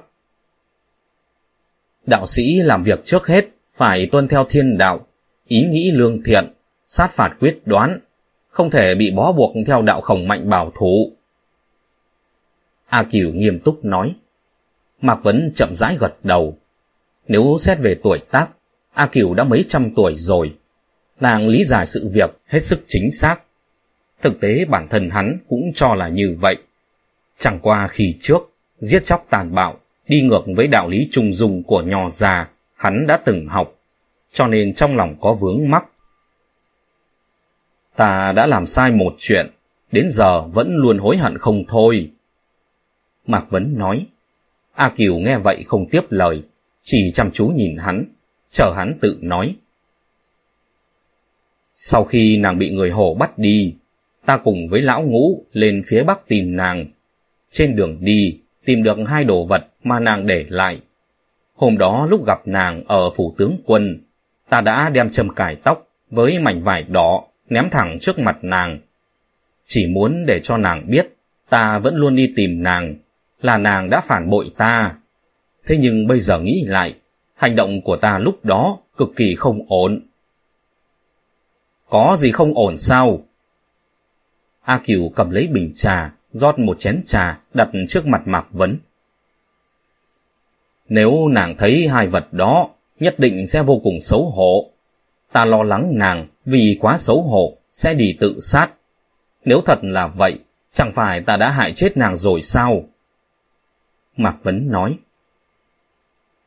Xấu hổ tất nhiên khó tránh khỏi, nhưng nếu nàng đã chịu khuất phục người hồ, chắc hẳn sẽ không đi tìm cái chết đâu. A Kiều nhẹ giọng giải thích. Ngày đó, nếu ta có thể bảo vệ nàng chu toàn, thì nàng cũng sẽ không rơi vào kết cục thế này. Lúc tìm nàng, ta cũng đã ngờ tới, nàng sẽ bị người hồ làm nhục. Nhưng ta cũng không sinh lòng ngăn cách. Ai ngờ đến phủ tướng quân, lại gặp được nàng cùng người hồ, làm đủ mọi trò xấu xí, khiến ta như nghẹn ở cổ họng. Nuốt vào không được, nôn ra cũng không xong. Ta hận nàng không có phẩm giá, nhưng lại thường xót nàng phải chịu cảnh bi ai. Mạc Vấn nhắm mắt lắc đầu. A Kiều nghe vậy vẫn không tiếp lời. Nàng mặc dù nhiều tuổi hơn Mạc Vấn, nhưng trước nay vẫn sống ở trong núi, không thể hiểu rõ sự đời hơn Mạc Vấn. Ngoài ra Mạc Vấn cũng rất thông minh. Cái hắn cần chỉ là một người bạn để tâm sự mà thôi, không phải một vị trưởng bối chỉ bảo. Sau khi nàng vào phủ tướng quân, từng nhiều lần gảy lại khúc nhạc mà chúng ta đã cùng chơi trong ngày cưới. Nhưng khi ta chạy đến cứu giúp, nàng lại cùng người hồ tàng tiệu, không còn biết liêm sỉ. Cùng là một người, tại sao lòng dạ lại thay đổi to lớn như vậy? Mạc Vấn lại than thở. Nàng vốn chỉ là một cô gái bình thường. Người bình thường chỉ làm chuyện bình thường thôi. Không đúng cũng không sai. Các người duyên phận đã hết. Có lẽ người nên viết một tờ hưu thư, chấm dứt danh phận đi. A Kiều trầm ngâm một lúc rồi lên tiếng. Ta với nàng còn chưa động phòng. Hữu thư có thể miễn đi. Lúc này ta lại thấy may mắn là đám người trong phủ tướng quân cũng không biết ta tới để tìm nàng. Nếu không, nàng tất sẽ bị giận cá chém thớt. Mạc Vấn lắc đầu nói. Người với cô gái họ Lâm chưa phải vợ chồng thực sự ư. A Kiều kinh ngạc hỏi. Mạc Vấn hơi đỏ mặt, lắc đầu đáp lại. Nếu như là vậy, các người cũng không tính là vợ chồng. Người vượt ngàn dặm tìm nàng, chính là cử chỉ của bậc thánh hiền, mà nàng lúc trước cũng không trao thân cho ngươi. Chuyển tình cảm sang người khác cũng không có gì là lạ. A Cửu lên tiếng, Mạc Vấn chậm rãi gật đầu. Trò chuyện cùng A Cửu làm hắn giảm bớt nỗi buồn đau trong lòng, đồng thời cũng cho hắn một lý do chính đáng. Hắn với Lâm Nhược Trần rốt cuộc cũng chỉ là người khách qua đường, không ai nợ ai, sau này không có dây dưa dễ má gì nữa. Đại thù được báo rồi, người nên vui mừng mới đúng, đừng suy nghĩ nữa. Đồ vật này, ngươi thật lòng không muốn sao? A Kiều mắt thấy tâm trạng Mạc Vấn đã tốt lên, liền chỉ tay vào cái hộp, chuyển đề tài. Ta không muốn, cho dù là cái đỉnh bình thường, cũng có thể thành đan. Chỉ là ta ngược lại, muốn biết vật này hình dạng ra sao. Mạc Vấn liếc mắt, đánh giá cái hộp gỗ. A Kiều liền đưa tay mở nắp, lấy đồ vật bên trong ra đưa cho Mạc Vấn. Mạc Vấn đưa tay nhận lấy, phát hiện đây là một cái mái đỉnh ba chân. Nói chính xác, không phải là đỉnh, mà là có chút tương tự cái nồi đồng dùng để nấu ăn. Miệng đỉnh có hình tròn, thân đỉnh to hơn cái bát cơm nông dân thường ăn một chút. Có màu vàng hơi ánh đỏ. Hai bên đỉnh có đúc hai con du long tinh xảo. Hai đầu rồng chính là hai cái tai đỉnh. Bên trong đỉnh tỏa ra một mùi thơm dược thảo nhẹ nhẹ. Trước đó, ta chưa từng mở hộp ra, không nghĩ lại là một cái mái đỉnh. A Kiều tiếc nuối nói. Người dùng vật này là thích hợp nhất rồi, đó là thiên ý. Mạc Vấn cười, đem đan đỉnh trả lại cho A Kiều. Lúc trước tâm cảnh của hắn mãi vẫn không thể bình ổn. Ngồi trò chuyện cùng A Cửu một lúc, tư tưởng bỗng thông suốt, không còn oán hận Lâm Nhược Trần, bản thân cũng không còn ấm ức nữa. Người nghỉ ngơi một chút đi, ta về phòng trước đây. A Cửu nhận lấy đan đỉnh, đứng dậy cáo từ. Tiễn A Cửu về xong, Mạc Vấn tới suối nước nóng phía đồng núi, tắm rửa cùng giặt sạch vết máu trên y phục. Khi trở về phòng, đã thấy trong phòng có thêm một cái bát thuốc. Không hỏi cũng biết là A Cửu đưa tới. Vào bữa cơm trưa, dạ tiêu diêu hỏi han đạo đồng đưa cơm. Biết được trước bữa trưa, Ngọc Lung Linh đã rời khỏi vô lượng sơn rồi. Buổi chiều hôm đó, tuyết rơi nhiều. Đến canh ba, Mạc Vấn bị một loạt tiếng bước chân nặng nề đánh thức. Tiếng bước chân của mọi người, hắn đã sớm quen thuộc. Tiếng bước chân bên ngoài, nặng nề mà vội vã. Không thuộc về sáu người kia, hay là tạp dịch ở Đông Điện. Mạc Vấn thấy nghi ngờ, liền mặc bộ y phục, mở cửa kiểm tra. Phát hiện ngoài phòng không có ai. Trong tuyết, có một chuỗi dấu chân biến mất ở cửa phía đông. Chẳng thấy người đâu, chắc đã vào đông điện rồi. Mạc Vấn, vừa rồi là người nào đi vào đông điện đấy? Dạ tiêu diêu ở phòng đối diện, đẩy cửa đi ra ngoài. Ta không thấy ai. Mạc Vấn bước ra khỏi phòng, đạp tuyết đi tới hướng đồng điện. Dạ tiêu diêu cũng đi ra, hai người cùng nhau đi tới. Trên đường đi, Mạc Vấn phát hiện dấu chân trên tuyết có chút quái dị. Khoảng cách giữa hai bước chân vượt xa người bình thường. Người đến hẳn là người luyện võ biết khinh công. Nhưng nếu là người luyện võ, thì tiếng bước chân không nặng nề như thế. Cửa sơn môn vẫn đang đóng, kẻ này leo tường mà vào. Dạ tiêu diêu quay đầu nhìn một cái rồi nói. Mạc Vấn nghe vậy, dừng bước, nghi hoặc nhìn về phía cửa điện, cách đó bà trưởng đang khép hờ. Nửa đêm canh bà leo tường mà vào, nhất định kẻ này có ý đồ xấu.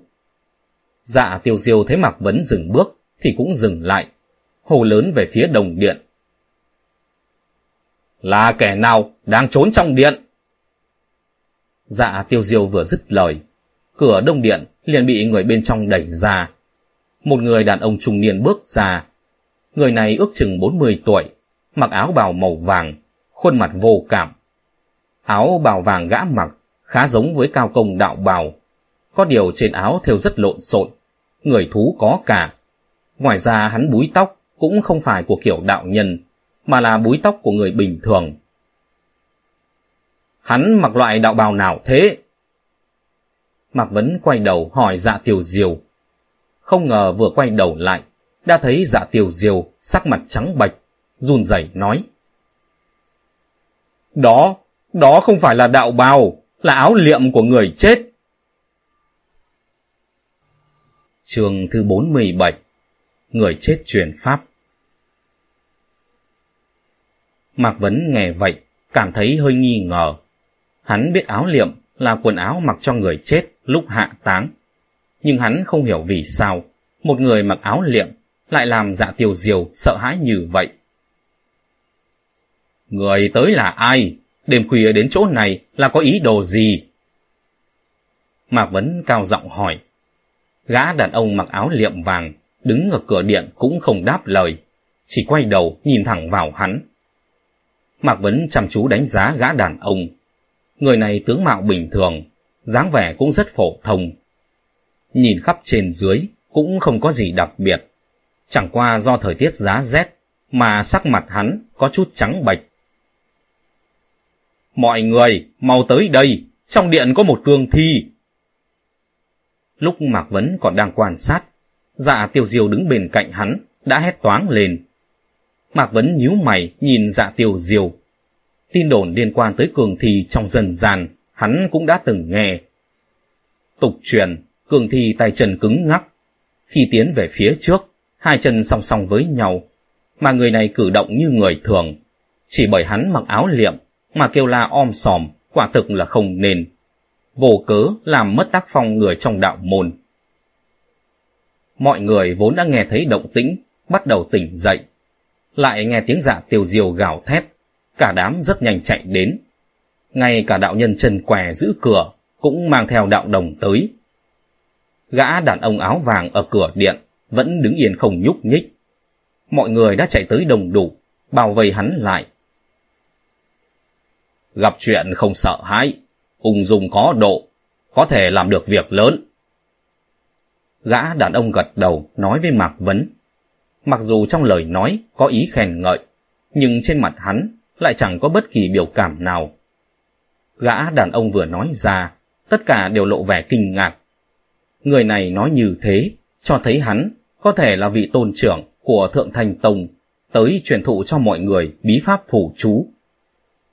Trong cả đám, thấy kinh hãi nhất vẫn là Mạc Vấn. Giờ hắn mới chú ý tới một chi tiết. Lúc này trời cực kỳ lạnh, mọi người ai cũng thở ra khói trắng. Mà người này lúc nói chuyện, miệng mũi không tỏa ra làn hơi nào. Nói cách khác, người này không cần hít thở. Không cần hít thở, lại mặc áo liệm, dĩ nhiên là người chết. Bảy vị thượng thanh chuẩn đồ đã đến đông đủ chưa? Đang lúc mọi người nghẹn họng chố mắt, gã đàn ông áo vàng đảo mắt nhìn tất cả rồi lên tiếng. Vô lượng thiên tôn, bần đạo thiên khu tử, dám hỏi tôn giả là người nào?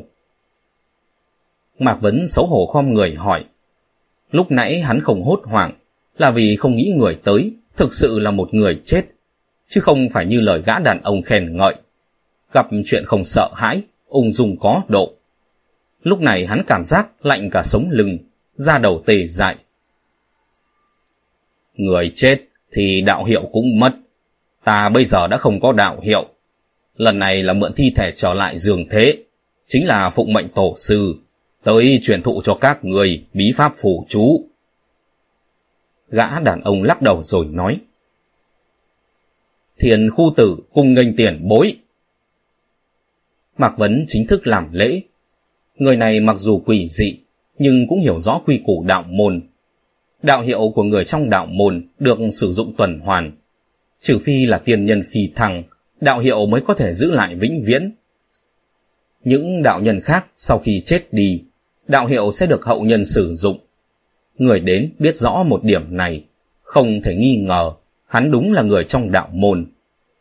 Những người khác thấy Mạc Vấn làm lễ, cũng rối rít chắp tay làm lễ, xưng lên đạo hiệu. Bọn người lùi ra! Gã đàn ông áo vàng, vung tay đuổi đạo nhân chân què đứng ở một bên. Khí độ ngạo nghễ, lời nói hung hăng vênh váo. Đạo nhân chân què vội vàng khom người cáo lùi, mang theo tiểu đạo đồng tránh ra xa. Gã đàn ông lại đảo mắt nhìn mọi người. Thấy thế mọi người đều cụp mắt xuống. Đây là lễ nghi vừa phải của đạo nhân. Nếu mắt nhìn thẳng tôn trưởng, chính là vô lễ. Nếu cúi đầu thì lại là mất khí độ. Theo ta vào điện, lập tức bắt đầu. Gã đàn ông thu hồi tầm mắt, xoay người tiến vào đồng điện. Mọi người nghe vậy, vội vàng đi theo. Mạc Vấn xét theo đạo hiệu là đứng đầu trong bắc đầu đi trước nhất tiến vào điện. Sau khi vào điện, hắn phát hiện trên pháp đài phía bắc có thêm một món đồ. Nhìn kỹ thì là một quan tài đá dài 9 thước, rộng nửa trượng, màu đen. Quan tài đá một màu đen thùi. Trên quan tài không có hòa văn, ước lượng cần nặng thì không dưới mấy trăm cân. Lúc trước người này bước chân rất nặng nề, chắc là bởi phải gánh thêm cái quan tài cồng cảnh này nữa. Sau đó những người khác tiến vào cũng nhìn thấy quan tài đá. Không rõ ràng trò lắm, chố mắt nhìn nhau. Người này đêm khuya mò tới, hành tung quỷ dị, lại là nhập hồn vào xác chết. Những thứ này đã đủ khiến mọi người nghi ngờ cùng kinh hãi. Không ngờ hắn còn mang theo một cỗ quan tài đá đây rốt cuộc là ý gì? Những vị tôn trưởng truyền thụ lúc trước, mặc dù tính tình khác nhau, nhưng trung quy cũng là người bình thường, mà người này lại là một người chết. Tổ sư sao lại sai một âm hồn, mượn thi thể tới truyền thụ pháp thuật chứ? Các người có biết trong quan tài này có thứ gì không? Gã đàn ông đi tới trước pháp đài, giơ tay chỉ vào cái quan tài đá màu đen, liền hỏi. Mọi người đều lắc đầu. Mặc dù mỗi người đều có suy đoán riêng, nhưng cũng không dám nói chuyện bậy bạ. Cỗ quan tài này là nơi ở của ta đã hơn trăm năm. Gã đàn ông vút về cái quan tài, rồi nói tiếp. Thiền lang hào mà ta dùng lúc còn sống cũng ở trong đó. Sau khi bọn người học xong phủ chú, ta sẽ đem thiên lang hào xuất thế một lần nữa, phụ tá người chủ mới. Mạc Vấn với A Kiểu bên cạnh quay ra nhìn nhau. Gã đàn ông này, ý nói trong cỗ quan tài chính là thi thể của hắn. Nhưng hắn vì sao phải mang cỗ quan tài này đến? Mà thiên lang hào hắn nói là vật gì? Phủ chú là bí thuật chấn phái của đạo gia. Ngàn vàng không cho, dập đầu bái lại vạn lần cũng khó được. Bảy người bọn người, phúc duyên không cạn. Khi tu thuật này, nhất định phải chuyên tâm tập trung, chăm chỉ nghiên cứu. Gã đàn ông dằn dạy. Mọi người nghe vậy đồng thanh đáp ứng. Đạo gia có tam thành, thượng thành, ngọc thành, thái thành, trong tam thành thì thượng thành tông chúng ta là tinh thông phủ chú nhất. Phủ chú cùng pháp thuật quan hệ chặt chẽ với nhau. Pháp thuật lấy linh khí mượn cản khôn. Phủ chú lấy linh chỉ gọi âm dương.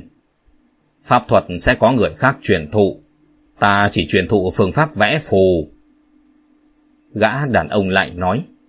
Cả bọn đứng thẳng người, nghiêm túc lắng nghe. Những vị tôn trưởng tới truyền thụ kỹ nghệ đều không nói lời thừa.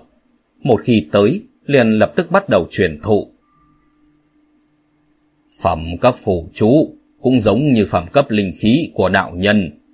Tù vì linh khí khác nhau, sử dụng cấp bậc lá phù cũng khác nhau.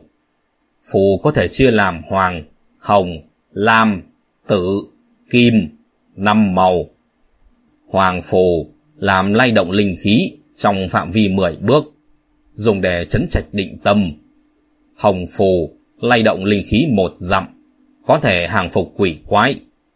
Lam phù, lay động linh khí mười dặm, có thể áp chế yêu tà. Tử phù, tụ tập linh khí trong vòng trăm dặm, có thể nghịch thiên cải mệnh, mời thiên binh hạ phàm. Kim phù, uy chấn ngàn dặm, chấn động càn khôn. Kim phù vừa xuất ra, có thể khiến tiên nhân lùi bước. Trong lời nói của gã đàn ông, ẩn chứa kiêu ngạo rất lớn. Trước đó Mạc Vấn chỉ mới thấy phủ chú làm bằng giấy vàng tầm thường. Không biết phủ chú còn chưa làm năm phẩm cấp khác nhau. Càng không biết phủ chú cao cấp có uy lực kinh thế hãi tục như vậy. Ngọc Hành Tử, người có gì muốn nói? Đang lúc Mạc Vấn âm thầm kinh ngạc, gã đàn ông mặc áo liệm đã hỏi Bách Lý Cuồng Phong. Vạn bối không có lời nào muốn nói cả. Bách Lý Cuồng Phong xua tay. Bổn tọa 10 tuổi nhập đạo, 15 tuổi học nghệ. Khi bằng tuổi các người đã có thể khiến thần ngự quỷ. Nếu không phải năm đó, ta mạnh mẽ vẽ kim phù, làm vạn dân bị vạ lây, thì này đã sớm chứng đạo thành tiên. Hôm nay phụ mệnh tổ sư tới truyền thụ cho các người phương pháp vẽ phủ chú để bù lại lỗi lầm hồi trước. Người lại dám coi thường ta. Gã đàn ông hùng hổ nói lớn. Tiền bối bớt giận, vãn bối tuyệt không có ý này. Bách Lý Cuồng Phong nghe vậy, khoát tay lìa lịa. Trần nhân mình dám, tổ sư lựa chọn tôn trưởng truyền thụ, không có ai lại không phải tài năng xuất chúng của Thượng Thanh Tông. Bọn ta chịu ơn thụ nghệ, sao dám âm thầm oán trách chứ? Mạc Vấn cùng Bách Lý Cuồng Phong quan hệ rất tốt. Thấy hắn chịu khổ, bèn vội vàng lên tiếng nói giúp. Gã đàn ông áo liệm rất có hào cảm với Mạc Vấn. Nghe vậy, không trách móc Bách Lý Cuồng Phong nữa, lại tiếp tục giảng giải. Bách Lý Cuồng Phong cảm kích nhìn Mạc Vấn, Mạc Vấn gật đầu với hắn, lấy ánh mắt tỏ ý bảo hắn nên chăm chú nghe giảng. Thông qua lời nói cử chỉ của gã đàn ông, Mạc Vấn lúc này cũng đã hiểu được đại khái tính tình của hắn. Người này mặc dù hồn nhập vào thi thể đàn ông trung niên, nhưng khi hắn chết đi, có lẽ tuổi không lớn lắm, cũng chỉ tầm tuổi bọn họ. Còn trẻ như vậy mà đã tập luyện phủ chú thượng thành tông, đạt tới đỉnh cao, đương nhiên hắn sẽ rất kiêu ngạo. Điểm này có thể suy ra từ việc hắn tức giận mà tự xưng bổn tọa với mọi người. Ngoài ra, theo như lời hắn nói, có thể biết được khi hắn còn sống, đã phạm phải một sai lầm rất lớn. Lần này tới truyền thụ là để lấy công chuộc tội. Trong lòng có ý nghĩ như thế này, thì nhạy cảm, dễ giận cũng là dễ hiểu. Đạo nhân bình thường vẽ phù, sử dụng lang hào, lồng sói, nhưng lang hào lấy trên thần thú vật, khó tránh khỏi giờ bận, khó mà thông thần, cho nên bọn ta không thèm dùng. Viết phủ chú, thường lấy thần trẻ trúc, thanh khiết làm bút. Các phái thuộc thượng thành tông đều làm như vậy. Thuốc màu để viết phủ chú có thể phân thành ba loại. Một là mực than, những tên học thức nông cạn hay sử dụng. Hai là chu sa, phù chú để thông thần sử dụng chu sa, cần lấy nước mưa để pha màu.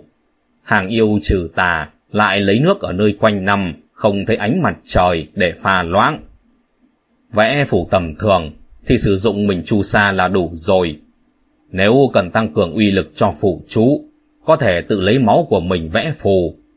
Nhưng hành động này không khác nào lấy tính mạng ra đánh đổi.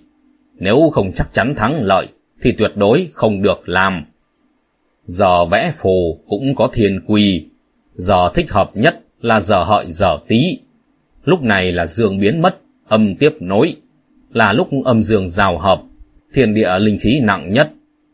Tiếp đó giờ ngọ, giờ mão hoặc giờ dậu cũng được. Những giờ khác mà vẽ phù chú sẽ không đủ linh khí. Phù chỉ, giấy vẽ phù, đa số là dùng pháp chỉ. Ngoài ra gỗ đào, gỗ bách, gỗ táo, đá xanh, viên gạch, vải bố, tờ lụa cũng có thể sử dụng. Vật để vẽ phù khác nhau, phương pháp sử dụng cũng khác nhau. Mộc phù thì treo lên, thạch phù trồn xuống đất, phù giấy dán lên. Ngoài ra những loại phù khác chỉ có công dụng bảo vệ che chở mà không thể công kích. Nếu muốn hàng yêu trừ tà thì chỉ có thể dùng phù giấy. Phù chú tùy theo uy lực lớn nhỏ mà chia làm kim, tử, lam, hồng, hoàng, ngũ đẳng. Dựa theo công dụng có thể chia làm thiên, địa, nhân, quỷ, thần, ngũ bộ. tình tú đại phù có 28 loại, thiên cường trung phù 36 loại, địa sát tiểu phù 72 loại, còn các loại phù linh tinh khác tổng cộng hơn một ngàn. Gã đàn ông mặc áo liệm nói liền một hơi. Tất cả đều là nội dung cốt lõi của phù chú. Mọi người tập trung toàn bộ tinh thần lắng nghe, không dám lơ là chút nào. Người này tính tình vội vã, rất khó ở chung, rất khó thuyết phục hắn giảng giải lại. Cũng may người này mặc dù nói nhiều, nhưng không khó hiểu, cũng không phải nói kinh văn sáo rỗng gì, mà chính là những thứ tầm đắc khi vẽ phù của mình. Vẽ phù với làm phép vốn là hỗ trợ lẫn nhau. Gã đàn ông cũng biết cách làm phép, nhưng hắn bỏ qua trần ngôn cùng chỉ quyết làm phép, chỉ nói về phù chú. Ý muốn mọi người học phù chú chuyên sâu hơn. Nội dung viết trên phủ chú cũng tương tự trần ngôn, có nguyên lý đại khái là giống nhau, đều dùng chữ viết hoặc ngôn ngữ đối ứng với thiên địa linh khí, hoặc sinh ra cảm ứng với thần linh để mời về cho mình dùng. Có điều lá phù so với thần chú thì chính quy hơn. Nếu tách ra thì lá phù uy lực cũng lớn hơn thần chú. Thế nhưng lá phù cũng có thiếu sót. Nội dung viết trên phù có hạn. Thường thường cần nhiều lá phủ chú cùng nhau sử dụng. Mà thần chú chỉ cần nói ra, làm phép đơn giản thuận tiện hơn. Ngoài ra bình thường hai thứ được sử dụng kết hợp với nhau. Nói cách khác, những phủ chú với phép thuật giống nhau chắc có 136. Canh ba mọi người trở dậy, một mực đứng nghe giảng ở đồng điện. Thẳng đến lúc gà gáy canh năm, gã đàn ông mới dừng lại, xua tay với mọi người. Mỗi ngày, canh một đến đây, canh năm rời đi. Cả đám khom người cảm tạ, rồi lui ra khỏi đại điện. Chương thứ 48 Bùa chú Tam Thành Chính Tông Thiền khu tử ở lại. Lúc mọi người sắp ra tới cửa điện, trên pháp đài bỗng chuyển đến tiếng gã đàn ông áo liệm. Mạc Vấn dừng bước quay đầu lại. Những người khác nhìn Mạc Vấn nghi ngờ, rồi bước ra điện. Có mang theo pháp ấn không? Gã đàn ông hỏi. Thưa chân nhân, pháp ấn vẫn luôn mang theo bên người. Cái xác chết này quá ổ uế, không thể vẽ bùa. Nhờ người vẽ cho ta một lá bùa, tạm thời ngăn nó bị mục nát. Gã đàn ông lên tiếng. Mạc Vấn nghe vậy, thầm nhíu mày. Gã đàn ông không hề truyền dạy cụ thể phương pháp vẽ bùa. Hắn lúc này không biết vẽ bùa chú. Trước đó vô lượng sơn đã chuẩn bị xong cho mọi người giấy vàng cùng những dụng cụ cần thiết để vẽ bùa. Gã đàn ông thấy Mạc Vấn đứng ngây già, liền mài mực cầm bút, vẽ một lá bùa hoa văn rất kỳ quái.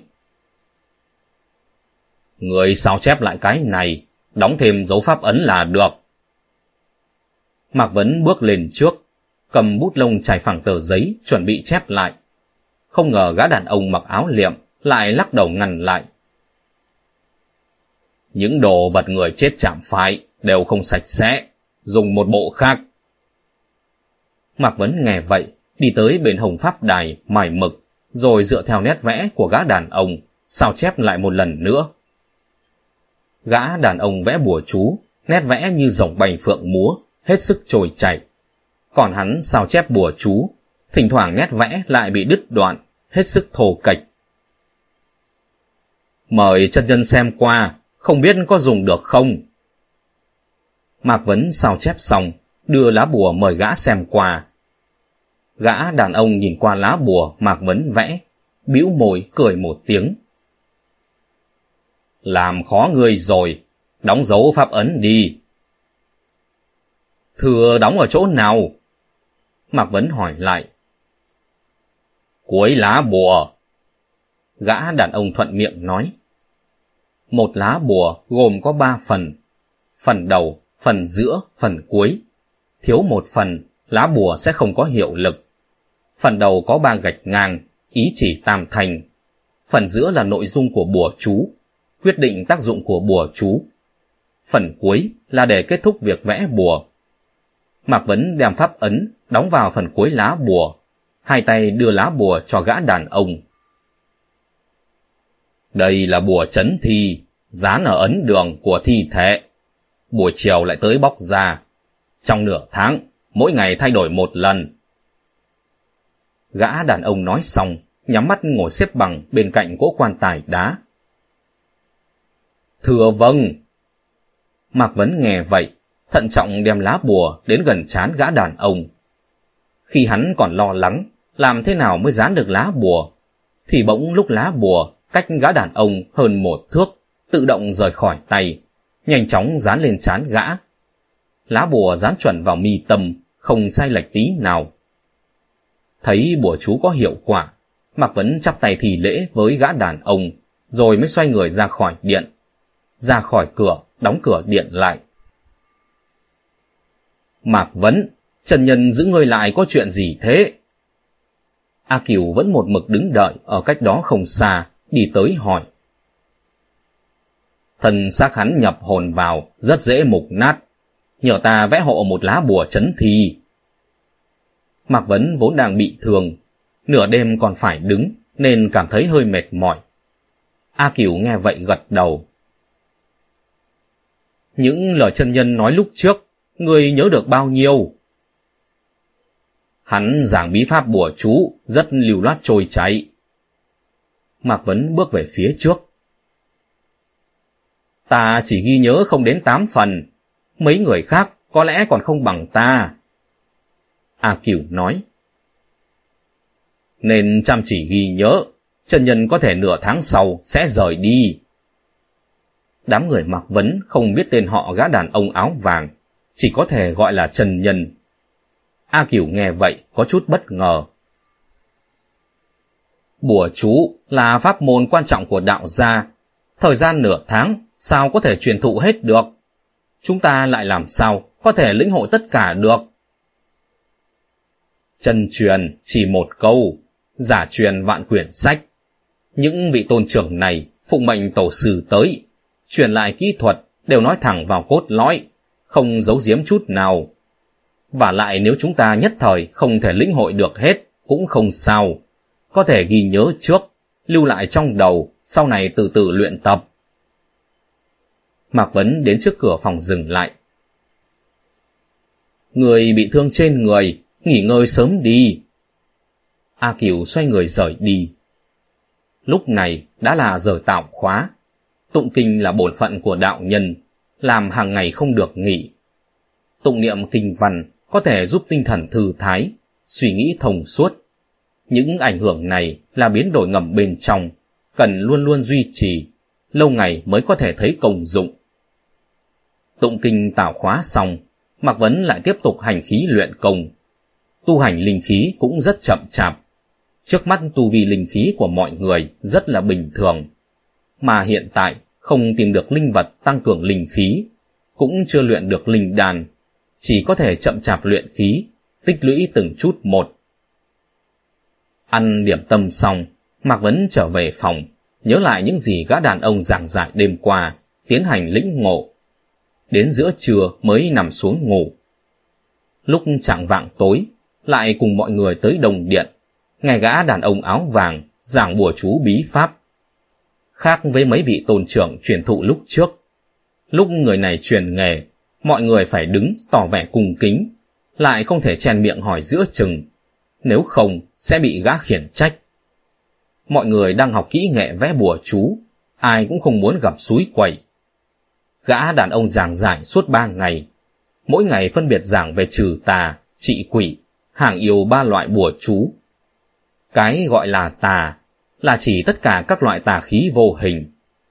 Quỷ vốn là con người sau khi chết lưu lại hồn phách, mà yêu thì chính là những loại động vật sống lâu thành tinh như A Cửu với thiền tuế. Ba loại này, phương pháp xử lý cũng không giống nhau, là hàng phục, xua đuổi, phòng ấn hay là giết, đều có những bùa chú riêng khác nhau.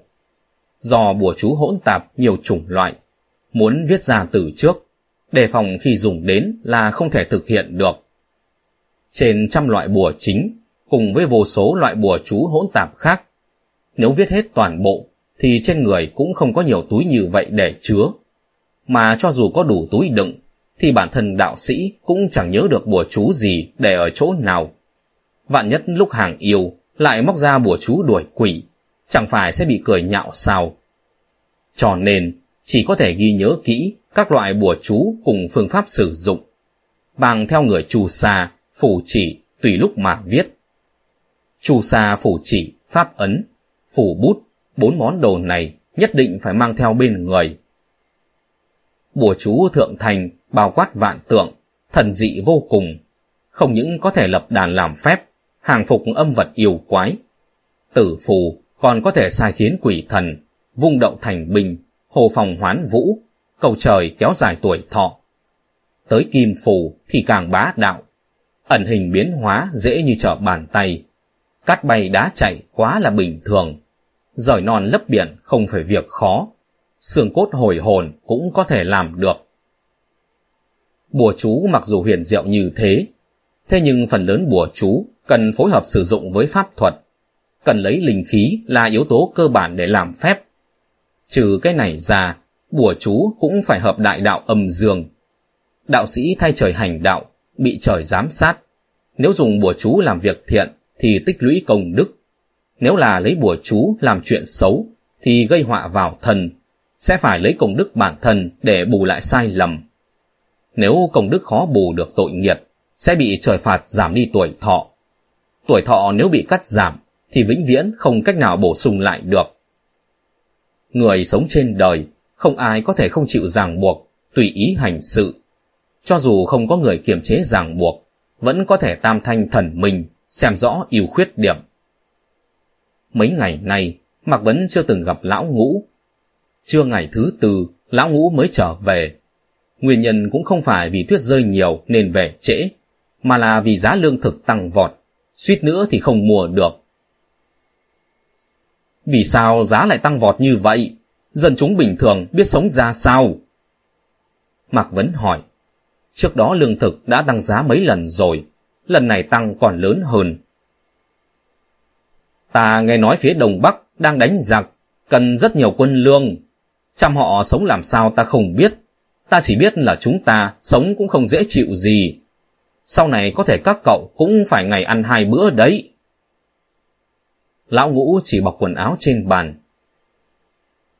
Lão già, ta mua cho cậu chút lương khô. Lúc nào cậu đói thì ăn một ít nhé. Mạc Vấn nhíu mày không nói gì. Lúc trước khi Hoàng đế nước Triệu đến vô lượng sơn, mời đạo trưởng xuống núi, đã từng mang tới không ít vàng bạc. Vô lượng sơn không hề thiếu tiền. Tình huống bên ngoài lại có thể tệ đến mức có vàng bạc cũng không mua được lương thực. Lão già còn có một chuyện phải nói với cậu. Tây Điện lại có người vào ở, là một đạo sĩ. Người đó đến đây lúc nào thế? Mạc Vấn nghi ngờ hỏi lại. Gã đàn ông áo vàng, truyền thụ bùa chú mới đến không lâu. Ít nhất còn phải hơn 10 ngày mới giảng xong. Vị tôn trưởng truyền thụ pháp thuật, làm sao đã tới sớm như vậy rồi? Đến đã được hai canh giờ rồi. Làm sao lại đến nhanh như vậy? Mạc Vấn lẩm bẩm. Ai mà biết được, hồi trước lúc Thanh Tùng dâng trà, có nghe được gã người hồ kia nói chuyện với trưởng giáo huyền Dương Tử. Người hồ kia muốn yêu cầu đạo nhân vô lượng sơn toàn bộ xuống núi, giúp bọn hắn đánh nước yên ở phía đông bắc. Trưởng giáo huyền Dương Tử không đáp ứng hắn. Gã người hồ kia rất không vui, mặt cúi gằm xuống, giống như cha mẹ chết vậy. Lão ngũ lại tiếp lời. Lão ngũ cũng chỉ thuận miệng kể, nhưng Mạc Vấn lại bất ngờ phát hiện được manh mối. Có lẽ là trưởng giáo huyền Dương Tử cảm giác vô lượng sơn sắp phải sinh biến cố, nên mới mời những tôn trưởng truyền thụ kỹ nghệ đến giảng giải trước thời hạn. Muốn trước khi vô lượng sơn phát sinh biến cố, cố gắng giúp bảy người bọn họ học hết diệu pháp thượng thành, sớm ngày xuống núi tránh xa nơi phòng bà bão táp này. Trong thời loạn lạc, gặp họa không chỉ có chầm họ, ngay cả người trong đạo môn cũng khó tránh khỏi bị liên lụy. Mạc Vấn thở dài lắc đầu. Đúng vậy à, tổ bị phá thì trứng sao còn nguyên vẹn được. Lão ngũ cũng thàn thở. Mạc Vấn lúc này cũng không còn tâm trạng giải thích cho lão ngũ là noãn với đản khác nhau như thế nào nữa. Khoát tay bảo hắn đi, sau đó lại đem lương khô lão ngũ cho, hắn chia sẻ với mọi người. Mấy ngày nay, cơm canh đạm bạc, tất cả mọi người đều bị đói. Lúc chia sẻ lương khô, Mạc Vấn cũng từng nói với mọi người tin tức bên ngoài, cùng phán đoán của mình. Cả đám nghe vậy cũng đồng ý suy đoán của hắn. Nước Yên tôn sùng tát mãn giáo, tình thông vù thuật, giỏi về điều khiển thú tác chiến. Hai nước ngoài đánh nhau bằng bình mã, rất có thể còn bị dị loại cùng người tu hành tham dự. Nếu không, lấy quốc lực của nước Yên, sẽ không dám tới trêu chọc nước triệu đâu. Lúc này, chiến sự Đông Bắc đang căng thẳng. Nếu như nước Yên tiếp tục áp sát, vô lượng sơn ắt sẽ bị người hồ cưỡng ép, điều động tham dự chiến đấu. Ban đêm, như thường lệ, mọi người lại tới đồng điện, nghe gã đàn ông áo vàng giảng giải bùa chú. Tối nay nói về việc bùa chú khác nhau thì sử dụng vào những giờ khác nhau. Bởi vì bùa chú ứng đối với tình tú thiên cường địa sát, mà những tình tú này vào những giờ khác nhau thì có tác dụng khác nhau, cho nên cũng không phải tùy tiện lúc nào vẽ bùa cũng được. Học nghệ quyết định thành bại, chủ yếu ở chỗ sư vụ giảng dạy có hết lòng hay không. Gã đàn ông áo vàng, mặc dù tính tình ngang ngược, kiêu ngạo phách lối, nhưng truyền thụ bùa chú lại cực kỳ tận tâm. Lúc giảng giải, còn xen lẫn những kinh nghiệm tâm đắc của bản thân, làm mọi người như lạc vào một cảnh giới kỳ lạ, bớt đi rất nhiều lý luận xuồng. Mọi người cũng từ đó mà biết thêm được một vài chuyện của gã đàn ông lúc còn sống. Làm mọi người cũng không nghĩ tới, là người này lúc chết mới có 27 tuổi. Trẻ tuổi như vậy đã chết sớm, là bởi vì khi hắn còn sống, hắn đã từng dựa vào thánh vật thượng cổ thiên lang hào, mạnh mẽ viết kim phù, đổi dòng nước trường giang hoàng hà, khiến vạn dân chịu khổ, nên bị cắt giảm tuổi thọ. Khi được hỏi vì sao lại làm như thế, thì gã đàn ông áo vàng không nói gì thêm nữa. Có điều mọi người nhờ vậy mà biết được chỗ thần kỳ của thiên lang hào. Vật này là thượng cổ thần khí. Năm xưa lúc hạ vũ định cửu châu, vẽ bức thiên địa xã tắc đồ, đã dùng chính thứ này. Tay cầm thiên lang hào chẳng những có thể vượt cấp vẽ bùa chú cấp cao hơn. Uy năng của bùa chú còn cao hơn nhiều bùa chú vẽ bằng bút bình thường. Nó chính là đệ nhất thánh vật để vẽ bùa chú. Bảy ngày sau, mọi người bắt đầu cầm bút vẽ bùa. Vẽ bùa điều quan trọng đầu tiên chính là chữ viết rõ ràng, không thể viết ẩu. Bùa chú có thể coi như văn bản tàu với đất trời. Nếu viết ẩu sẽ là bất kính. Cho nên bùa chú chính thống, người ngoài đều có thể nhận ra. Cho dù có bị người ngoài chỉnh sửa cũng không nghiêm trọng. Bởi vì nếu không đóng dấu pháp ấn, thì bùa chú cũng chẳng hơn gì tờ giấy vụn. Lúc mọi người luyện tập vẽ bùa, đều không đóng dấu pháp ấn, vì thiên uy không thể mạo phạm. Dù là học được phương pháp vẽ bùa, cũng không thể đùa bỡn thiền địa, chọc chơi quỷ thần. Sau nửa tháng, thuật vẽ bùa chú rốt cuộc truyền thụ xong. Gã đàn ông áo vàng xua tay bảo mọi người về. Trước khi về còn nói thêm. Trưa mai cầm theo pháp ấn tới, tiến hành cơ ai khảo nghiệm thứ 8. Người thắng sẽ được sở hữu thiên lang hào. Chương 48 kết thúc tại đây. Mời các bạn tiếp tục lắng nghe Tử Dương Chương thứ 419 Thánh khí về tay Mọi người nghe vậy, đồng thanh đáp ứng, chắp tay rồi ra khỏi điện. Mạc Vấn theo thường lệ, đi tới trước bàn để bút, viết bùa chú chấn thi. Thôi miễn đi! Gã đàn ông áo vàng khoát tay. Mạc Vấn quay đầu nhìn gã. Mặc dù lúc này trời rất lạnh, lại có bùa chấn thi ổn định thi khí. Nhưng sau nửa tháng, cỗ thi thể vẫn xuất hiện dấu hiệu thối giữa. Hai mắt đã bắt đầu đục ngầu, Người lùi ra đi. Gã đàn ông lại khoát tay một cái với Mạc Vấn. Mạc Vấn đương nhiên không dám làm trái ý gã, chắp tay rồi xoay người ra khỏi điện. A Kiều vẫn một mực đứng ở ngoài điện chờ. Thấy Mạc Vấn đi ra, liền bước nhanh tới đón hắn, định nói gì đó. Mạc Vấn chỉ tay về hướng đông nam. A Kiều hiểu ý, đi theo Mạc Vấn vào phòng của hắn. Thiền lang hào vô cùng thần kỳ, người tuyệt đối không được nhường cho người khác đấy. A Kiều trở tay khép cửa phòng lại, liền nói. Mạc Vấn nghe vậy không trả lời. Hắn cũng đoán được A Kiều sẽ bàn luận với hắn về vấn đề này. Trong bảy người thì ngộ tính của người cao nhất, kỹ thuật vẽ bùa chú của người cũng lĩnh ngộ sâu nhất. Thiên lang hào ngoài người ra, không còn ai xứng đáng hơn đâu. A Kiều lại lên tiếng. A Kiều nói xong, Mạc Vấn vẫn yên lặng không nói gì. Thời gian gần đây, bảy người bọn hắn tụ tập nói chuyện với nhau so với lúc trước, ít đi rất nhiều. Ai cũng đều đóng cửa tu luyện. Lẽ dĩ nhiên là vì muốn tranh đoạt thánh vật Thiên Lang Hào. Nếu như Thiên Lang Hào về tay hắn, những người khác khó tránh khỏi oán hận tiếc nuối. Nếu ta lấy được vật này, sợ là sẽ tổn thương đến tình đồng môn. Hay là ngươi lấy nó đi? Mạc Vấn trầm ngâm một hồi lâu mới mở miệng nói.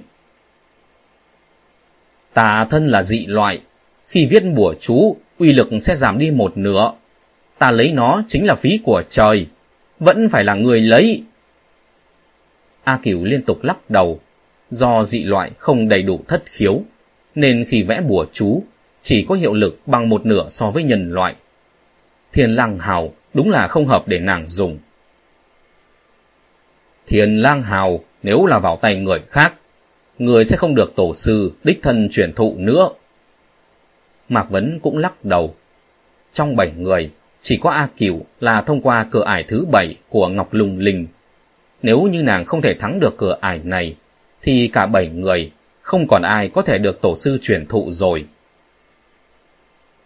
Thiên phú có hạn, trên đời làm gì có ai hoàn hảo đâu. Người không được có lòng nhường nhịn, phải cố gắng hết sức. Dù có thắng, bọn hắn cũng không thể trách ngươi được.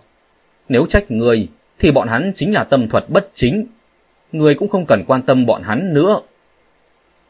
A Kiều ra sức khuyên nhủ. Mạc Vấn nghe vậy, lại im lặng không nói gì. Tính hắn vốn hòa nhã, không thích tranh đoạt, càng không muốn bị người khác ghen tị. Sao ngươi lại thiếu quyết đoán như vậy? Trong nội tâm của các ngươi, ai chẳng muốn thiên lang hào? A Kiều cau mày nhìn Mạc Vấn. Mạc Vấn đến bây giờ vẫn không thoát khỏi thói xấu trùng dùng của nhỏ già. Cho dù bây giờ hắn có đồng ý ra tay tranh đoạt, thì sau này cũng sẽ thấy áy náy tự trách. Điều này trái với tư tưởng đạo gia, phân biệt rõ thiện ác, sát phạt quyết đoán. Mạc Vấn nghe vậy, chậm rãi gật đầu. Thiền lang hào là thánh vật, nếu có được vật này để viết bùa chú, thì sẽ làm ít hưởng nhiều. Phàm là đệ tử đạo môn, có ai lại không muốn. Đúng thế, nhất định không thể nhường nhịn. thiên lang hào uy lực kinh thiên, ở trong tay ngươi chắc chắn sẽ không có việc gì. Còn nếu như bị mấy người kia lấy được, khó mà đảm bảo bọn hắn sẽ không đi vào vết xe đổ của triệu chân nhân. A Kiều thấp giọng nói. Mọi người mặc dù không biết đạo hiệu của gã đàn ông áo liệm, nhưng lại biết hắn là họ triệu. Được rồi, ngày mai ta sẽ cố hết sức. Mạc Vấn rốt cuộc cũng thông suốt, nghiêm túc gật đầu. Thấy Mạc Vấn đã đáp ứng, A Kiều lúc này mới yên lòng, đi tới trước bàn lấy ấm châm trà. Đạo đồng đưa nước vừa mới tới không lâu, nước trà vẫn còn nóng. Triệu chân nhân ngày thường đều giảng bài vào ban đêm, lần này lại tổ chức khảo nghiệm vào trưa mai, nhất định là có thầm ý. Ta với người nên suy tính trước, để sớm chuẩn bị kỹ càng. A Kiều châm trà xong, cũng không đưa cho Mạc Vấn, mà tự vén khăn lên uống. Lúc này hai người đã rất thân thiết, không cần phải lễ nghi khách sáo làm gì nữa. Không cần thiết đâu, nếu ta đã không nhường nhịn đồng môn nữa, thì thiên lang hào chắc chắn sẽ về tay ta. Mạc Vấn lắc đầu nói. A Kiều nghe vậy rất bất ngờ. Làm sao người chắc chắn như vậy được? Có ba lý do. Một, ngày triệu chân nhân đến, ta không kinh hãi hoảng hốt. Hắn đã coi trọng ta hơn mọi người rồi. Thứ hai, triệu chân nhân khi còn sống, bởi vì trẻ tuổi nóng vội mà gây ra tai họa lớn. Đã có vết xe đổ đó rồi, nên lần này hắn ban thưởng thiên lang hào, hiển nhiên sẽ chọn người có tính cách ôn hòa. Mạc Vấn bình tĩnh nói. Thế thứ ba là vì sao? A Kiều đặt ly trà xuống bàn, liền hỏi. Lúc trước, chúng ta tập viết bùa chú, tại sao lại không được đóng dấu pháp ấn? Mạc Vấn hỏi ngược lại. Nếu đóng dấu pháp ấn, thì trên trời cao sẽ nghe thấy, mà chúng ta chẳng có yêu cầu gì. Há có thể lấy bùa chú, đùa bỡn thiên địa, đem quỷ thần ra tiêu khiển sao? A Cửu nói. Đúng thế, ngày mai chúng ta viết bùa chú, sẽ phải đóng dấu pháp ấn. Một khi đã đóng dấu pháp ấn, nhất định phải có mục tiêu để dán bùa chú lên. Mà nơi này là đạo quán, không có mục tiêu nào cho chúng ta ra tay. Duy chỉ có cái xác chết triệu chân nhân nhập vào kia là âm vật duy nhất. Mạc Vấn nói. Ý người nói là ngày mai triệu chân nhân sẽ bảo chúng ta vẽ bùa chú tấn công hắn ư. A Kiều nhíu mày hỏi. Chính xác. Triệu chân nhân bản tính kiều ngạo, tuổi lại không lớn, tuyệt không đem thiên lang hào tặng cho người hắn không thích đâu. Khảo nghiệm ngày mai, người nào thắng không phải do chúng ta quyết định, mà tất cả đều nằm ở hắn. Mạc Vấn gật đầu nói. Mạc Vấn nói xong, A Kiều không có đáp lời, mà nhìn chằm chằm vào hắn. Sao lại nhìn ta như vậy? Mạc Vấn tiện hỏi.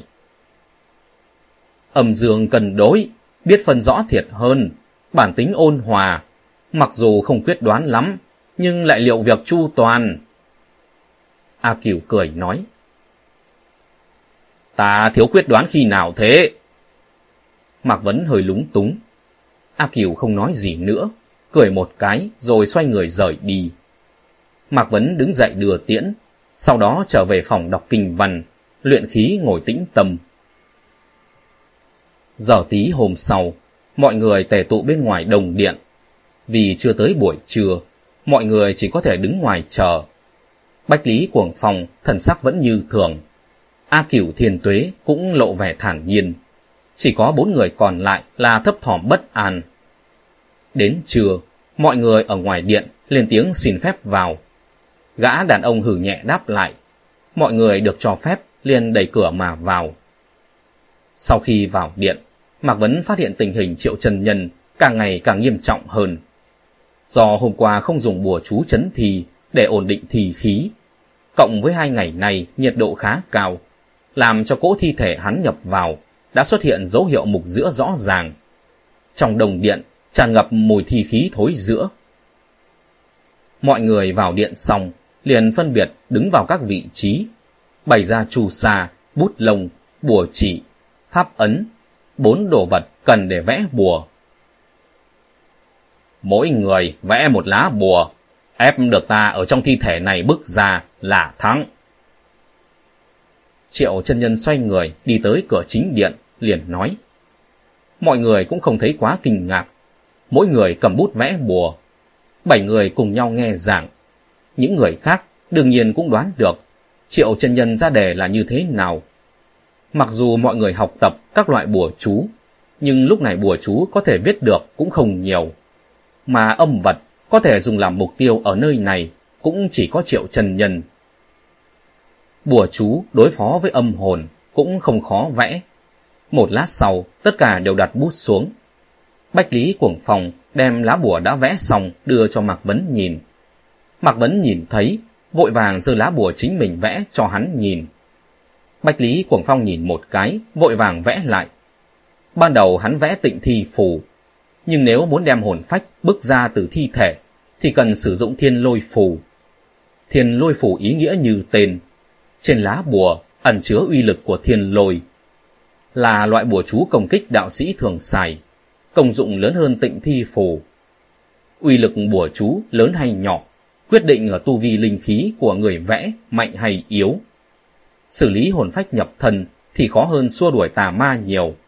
Va chạm cùng thanh tẩy đều khó có hiệu quả. Chỉ có thể sử dụng thiên lôi phù đem hồn phách chấn ra mới được. Các người cứ tùy ý xuất thủ.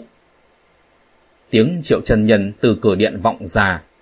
Mọi người quay đầu lại, thì thấy hắn đã ở trước cửa điện, đứng thẳng dưới ánh mặt trời ban trưa. Bảy người xoay người ra khỏi điện, đứng đối diện với Triệu Trần Nhân. Buổi trưa dương khí rất nặng, trên người thi thể tỏa ra chút khí lạnh.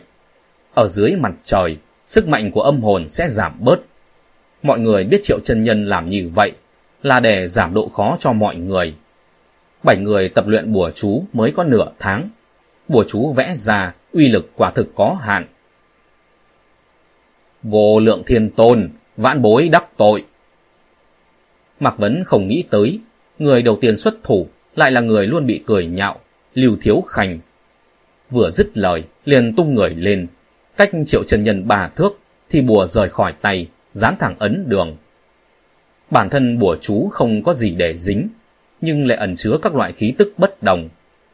Lấy thiên lôi phù làm ví dụ, bùa này là loại dương phù, sau khi được đóng dấu pháp ấn, sẽ mang theo dương khí, mà thi thể với âm hồn có tính âm, âm dương tiếp xúc gần gũi với nhau sẽ sinh ra lực hút vô hình.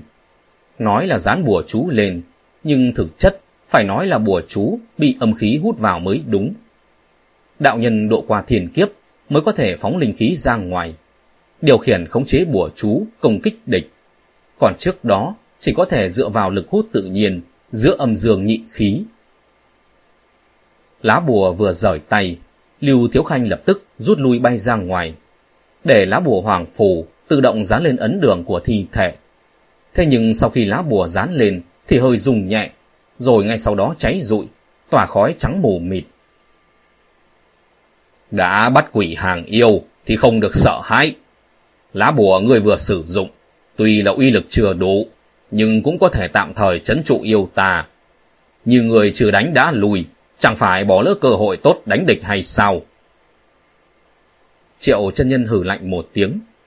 Lưu Thiếu Khanh nghe vậy, cực kỳ xấu hổ, cúi đầu không nói. Mọi người cũng không ai cười nhạo hắn.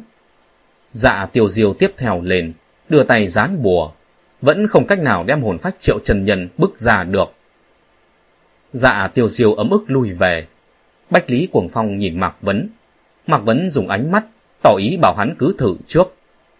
Bách Lý Cuồng Phong liền hét lớn một tiếng sồng lên. Người khác dán bùa, đều là bùa chú tự động rời tay. Mà Bách Lý Cuồng Phong lại trực tiếp dán thẳng vào mặt thi thể. Hắn lại còn dùng sức đập mạnh.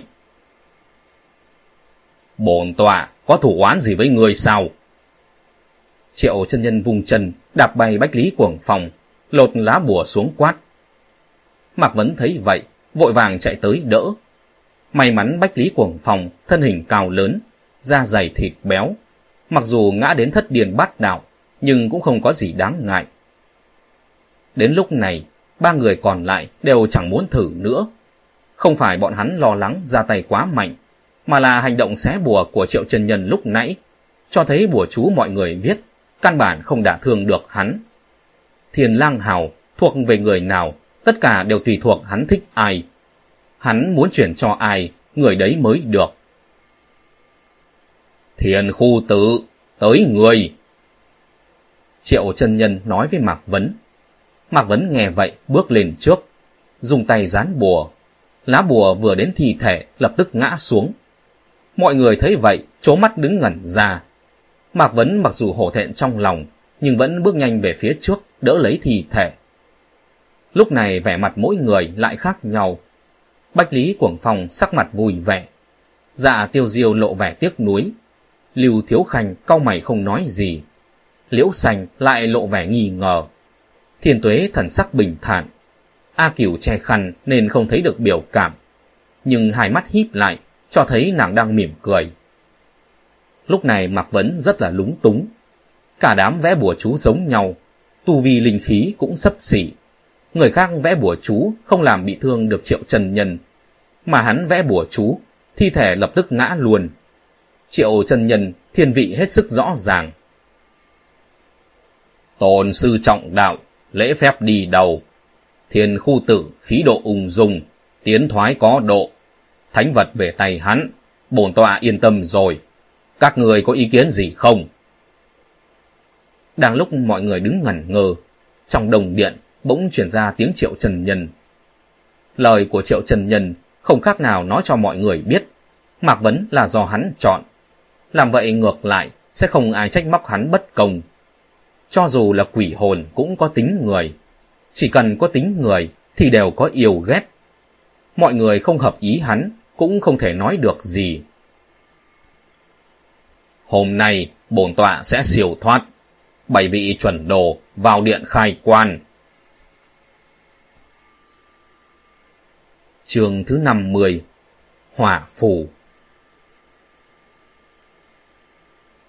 Mọi người nghe thấy vậy, nối đuôi vào điện. Mỗi người đứng yên ở vị trí của mình. Bảy người, hợp lực rời nắp quan tài. Thanh âm triệu chân nhân từ trên pháp đài truyền tới. Lúc này là giữa trưa, mặt trời chiếu sáng một nửa đại điện. Ánh sáng chói chang làm bớt đi vẻ âm u của quan tài đá. Mọi người lại gần gỗ quan tài đá, nắm chặt nắp quan tài. Nắp quan tài nặng đến hơn 200 cân. Chia ra thì mỗi người phải nâng lên ba mươi mấy cân, nhưng mọi người cũng không thấy quá nặng.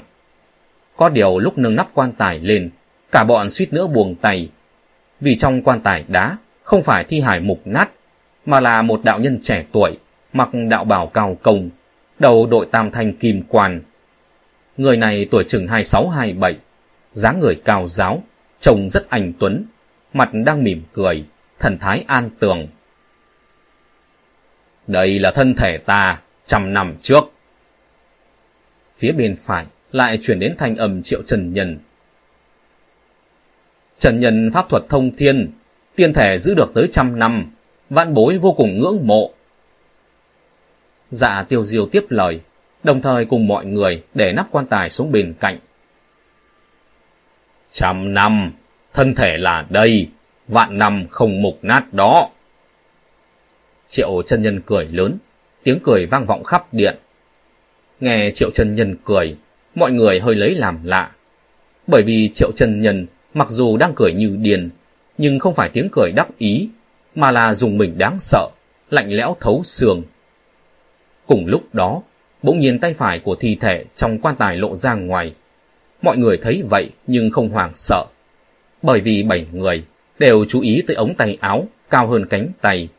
Nói cách khác, hồn phách triệu chân nhân đang tự nhấc tay phải của mình lên. Ta lúc còn sống, chỉ bởi một ý nghĩ sai lầm mà gây nên đại họa. Sau khi chết đi, linh khiếu bị tắc nghẽn, hồn phách không thể rời thân thể, gần cốt xài lệch hết, không thể cử động được. Nằm dưới lòng đất tối tăm, không ánh mặt trời, đau khổ suốt trăm năm. Nếu không phải tổ sư rủ lòng thường xót, thì suốt đời này khó mà siêu thoát được. Triệu chân nhân nói xong, ống tay áo phải liền từ từ rủ xuống. Chỉ thấy trên cánh tay phải của thi thể, gần cốt đều bị sai vị trí, vặn vẹo nghiêm trọng. Năm móng tay trên tay phải cũng đã rụng sạch. Có thể thấy, triệu chân nhân ở trong quan tài đã phải chịu đủ các loại đau khổ, khó có thể tưởng tượng được. Nếu là người bình thường, dù làm việc ác tới mấy, cũng không đủ để gây ra đại họa. Bảy người các người luyện tập bí thuật thượng thành tông. Sau khi pháp thuật đại thành, có thể có được sức mạnh rời non lấp bể, hồ mưa gọi gió. Quan phủ triều đình đương nhiên không làm gì được các người. Đến lúc đó, làm việc chỉ bị ràng buộc bởi chính mình. Các người chú ý trong lòng phải luôn hướng thiện, sát phạt có độ. Nếu đi sai một bước, sẽ vĩnh viễn chìm trong bể khổ.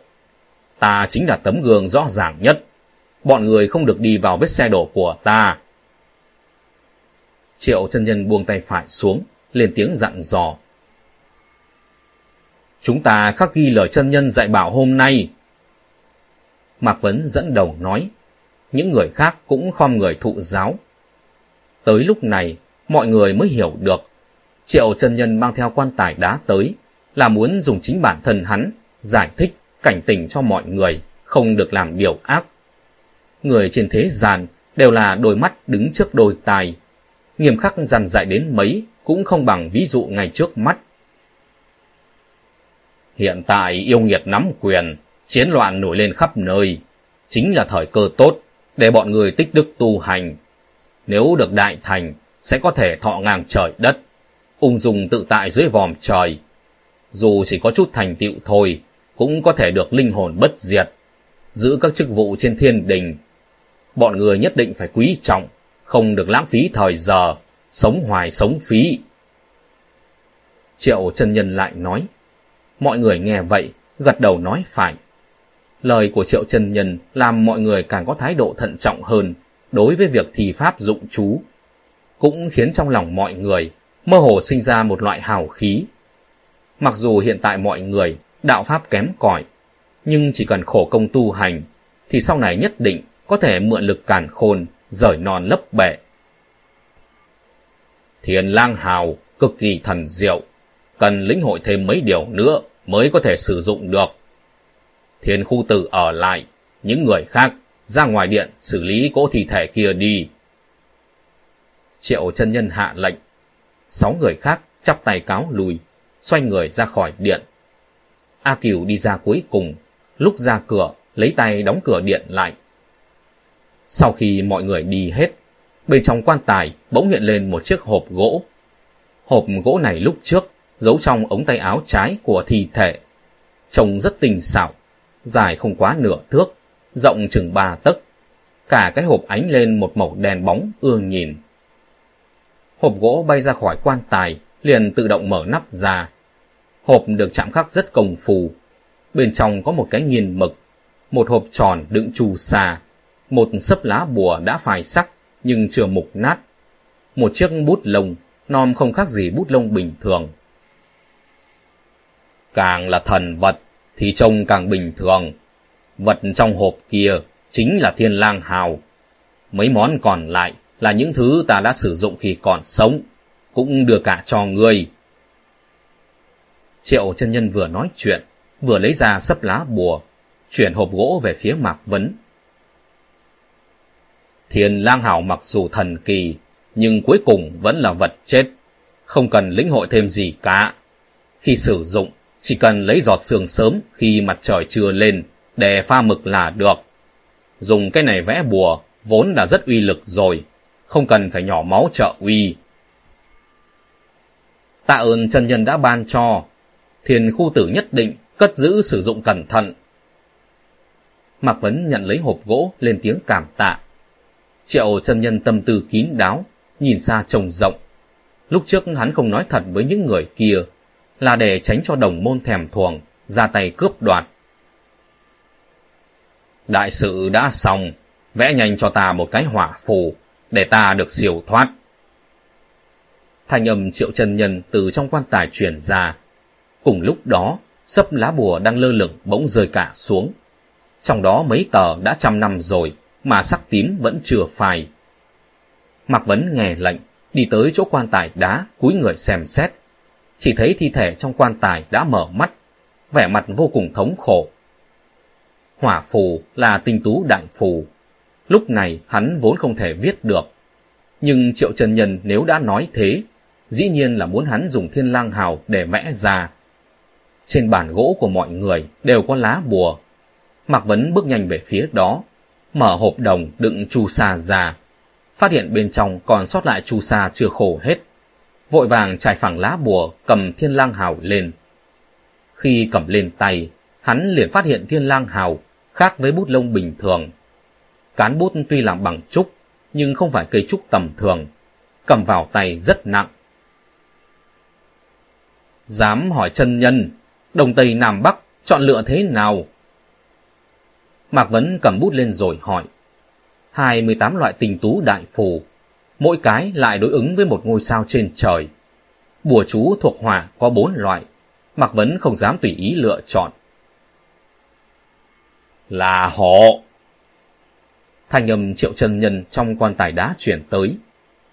Hổ! Mạc Vấn nghe vậy, ngạc nhiên kinh hãi. Tình tú chia làm Đông Tây Nam Bắc bốn phường, Trong bốn phường lại chia ra Nhật Nguyệt, Kim Mộc Thủy Hỏa Thổ, bảy thuộc tính. Hổ là Đông Phương Chi Hỏa, là loại đại hùng. Lúc này lại đang là giữa trưa, hỏa phù uy lực càng lớn. Nếu dùng lên thân người thì sẽ hủy thân diệt hồn. Mạc Vấn mặc dù kinh ngạc, nhưng trong quan tài đá không có nói thêm gì nữa. Hắn chỉ có thể cầm bút vẽ bùa, đóng dấu pháp ấn.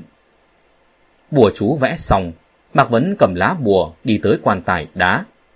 Triệu chân nhân nhìn hắn một cái rồi nhắm mắt lại, miệng niệm phúc sinh vô lượng thiên tôn. Vô lượng thiên tôn! Mạc Vấn cầm hỏa phù tới cạnh quan tài đá, nhắm mắt buông tay. Phẩm cấp phù chỉ, vẽ bùa chú khác nhau, uy lực cũng không giống nhau. Mạc Vấn sử dụng loại giấy vàng đẳng cấp thấp nhất, cho nên ngọn lửa trong quan tài chỉ cao có nửa thước. Ngọn lửa màu xanh cũng không quá nóng. Số linh tinh còn lại thuộc về nhà ngươi, giúp người tu hành. Triệu Trần Nhân trước khi qua đời, nhẹ giọng mở miệng. Trần Nhân nguyên quán ở đâu? Thiên khu tử, nguyện đưa ngài trở về cố thổ. Mạc Vấn không dám nhìn thẳng cố quan tài, nghiêng đầu rời lệ. Hai người không có danh phận thầy trò, quen biết nhau cũng chỉ có nửa tháng. Nhưng Triệu Trần Nhân có ân quá lớn đối với hắn, giống như người anh cả vậy. Ân này nếu không báo đáp, Mạc Vấn sẽ ân hận suốt đời. Nam quận, huyện Hán Xuyên. Lời nói đến đây thì ngắt quãng, không còn nghe thấy gì nữa. Mạc Vấn trở thêm chốc lát, trong quan tài cũng không có thanh âm chuyển tới. Lúc này mới thở dài, lau đi nước mắt, mở cửa điện. sáu người khác đều đang đứng chờ. Chuyện dọn dẹp thi thể đã có đạo nhân chân quẻ làm rồi. Triệu Trần Nhân đã về cõi tiền, chúng ta tiễn hắn một đoạn đường. Mạc Vấn nói với mọi người. Mọi người nghe vậy, bước nhanh vào điện. Lúc này trong quan tài, ngọn lửa vẫn chưa tắt. Mọi người ngồi xếp bằng trước quan tài, tụng kinh văn siêu độ. Kỳ thực Triệu Trần Nhân, hồn phách đã bị hủy rồi. Siêu độ cũng chẳng có tác dụng gì. Chẳng qua mọi người vẫn muốn bày tỏ lòng thành kính của mình với gã. Sau nửa nén hương, ngọn lửa trong quan tài tắt đi. Mọi người đọc xong 9 lần kinh văn độ ách, rồi mới đứng lên. Trong đạo gia, nếu có độc môn giá hạc, những đạo nhân còn lại không được quá bì thường, càng không được rời lệ. Đây là một trong năm quy tắc của đạo gia. Đi chính là đi.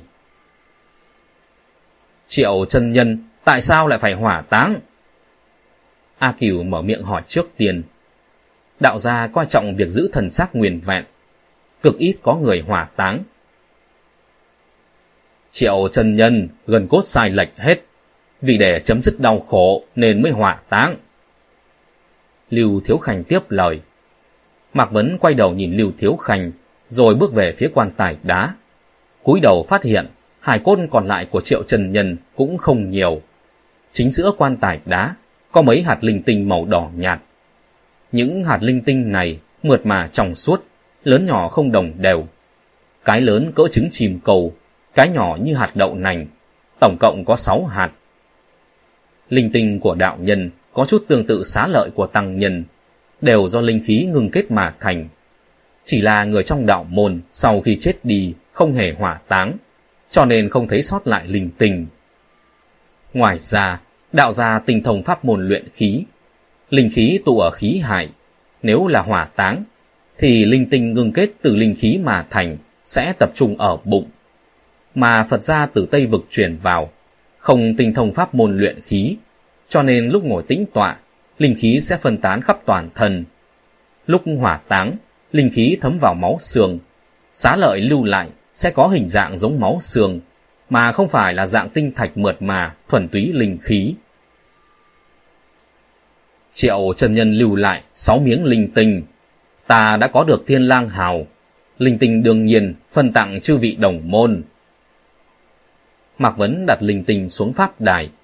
Mọi người dựa theo vị trí, lần lượt lấy một quả. Lấy xong lại chắp tay bái tạ cỗ quan tài đá. Mạc Vấn trở về phòng, lấy ra bọc quần áo. Cẩn thận bọc lại cất giữ hài cốt Triệu Trần Nhân. Lúc lầm trùng, Triệu Trần Nhân chỉ nói khu vực đại khái, sau này tìm kiếm nhất định hết sức khó khăn. Nhưng dù khó khăn đến mấy, hắn cũng phải đem hài cốt đưa về quầy cũ. Đạo sĩ tuy không còn dùng tên họ tục ra, nhưng cũng không rời bỏ tổ tông. Từ đâu mà tới thì sau cùng cũng phải trở về nơi đó. Công việc quét dọn không cần mọi người làm, đã có đạo nhân chân què dẫn đạo đồng lo liệu rồi. Mặc dù trong lòng rất thương cảm, nhưng Mạc Vấn vẫn bình thản, đưa thiên lang hảo ra cho mọi người xem. Cả đám cũng không quá mức tò mò với nó, xem xong thì thôi. Khi mọi người còn chưa kịp bình ổn tâm trạng, thì sáng sớm hôm sau, vị tôn trưởng truyền thụ pháp thuật đã chậm rãi đi tới. Trường thứ năm mười 51 Pháp thuật không chuyển sáu tài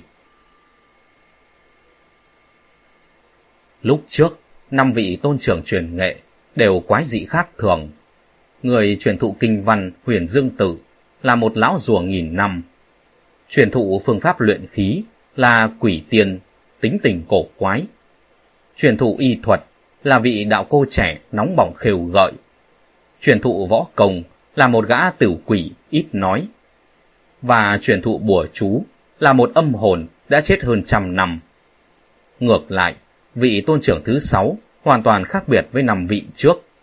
Người này là một lão đạo, tuổi chừng thất tuần, khuôn mặt gầy gò, dầu tóc bạc trắng, khuôn mặt hiền lành, mặc đạo bào bằng vải thô, tay nâng cây phất trần trắng, chậm rãi thản nhiên. Vô lượng thiên tôn, cùng nghênh đạo trưởng. Mọi người chờ lão đạo đến gần, chắp tay đón chào. Miễn đi, miễn đi. Lão đạo mỉm cười khoát tay, nhìn mọi người xung quanh. Tướng mạo tốt, diện mạo tốt, đều là những người trẻ tuổi xuất sắc à. Lão đạo mỉm cười, ngữ khí hài hòa. Mọi người thấy vậy đều cảm giác thân thiện, lại lần nữa chắp tay đáp. Tạ ơn tiền bối đã khích lệ. Tiểu hồ ly nhà ngươi thật là thú vị. Vì sao phải che mặt đi? Lão đạo cười hỏi A Cửu. Hồi đạo trưởng, cản khôn âm dương, nam nữ khác biệt, vì để không quấy nhiễu tâm trạng chư vị đồng môn, vãn bối mới phải làm như vậy. A Cửu trả lời. Lão đạo nghe thấy vậy, liên tục khoát tay.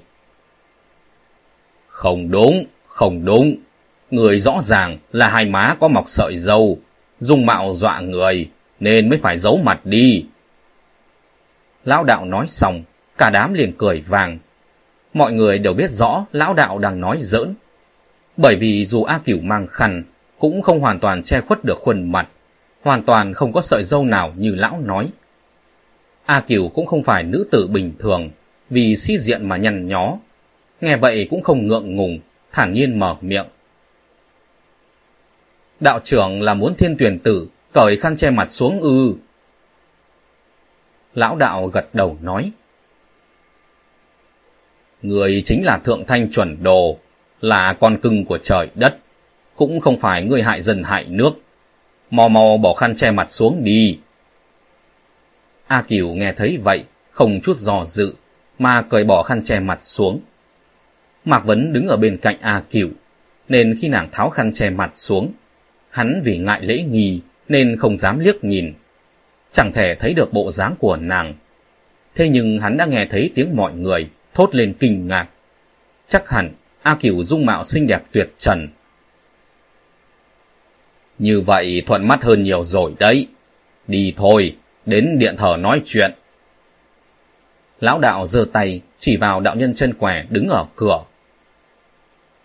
Pháp thuật chính là bản lĩnh cao siêu, tuyệt đối không thể để người ngoài nghe được. Mọi người nghe vậy lại cười.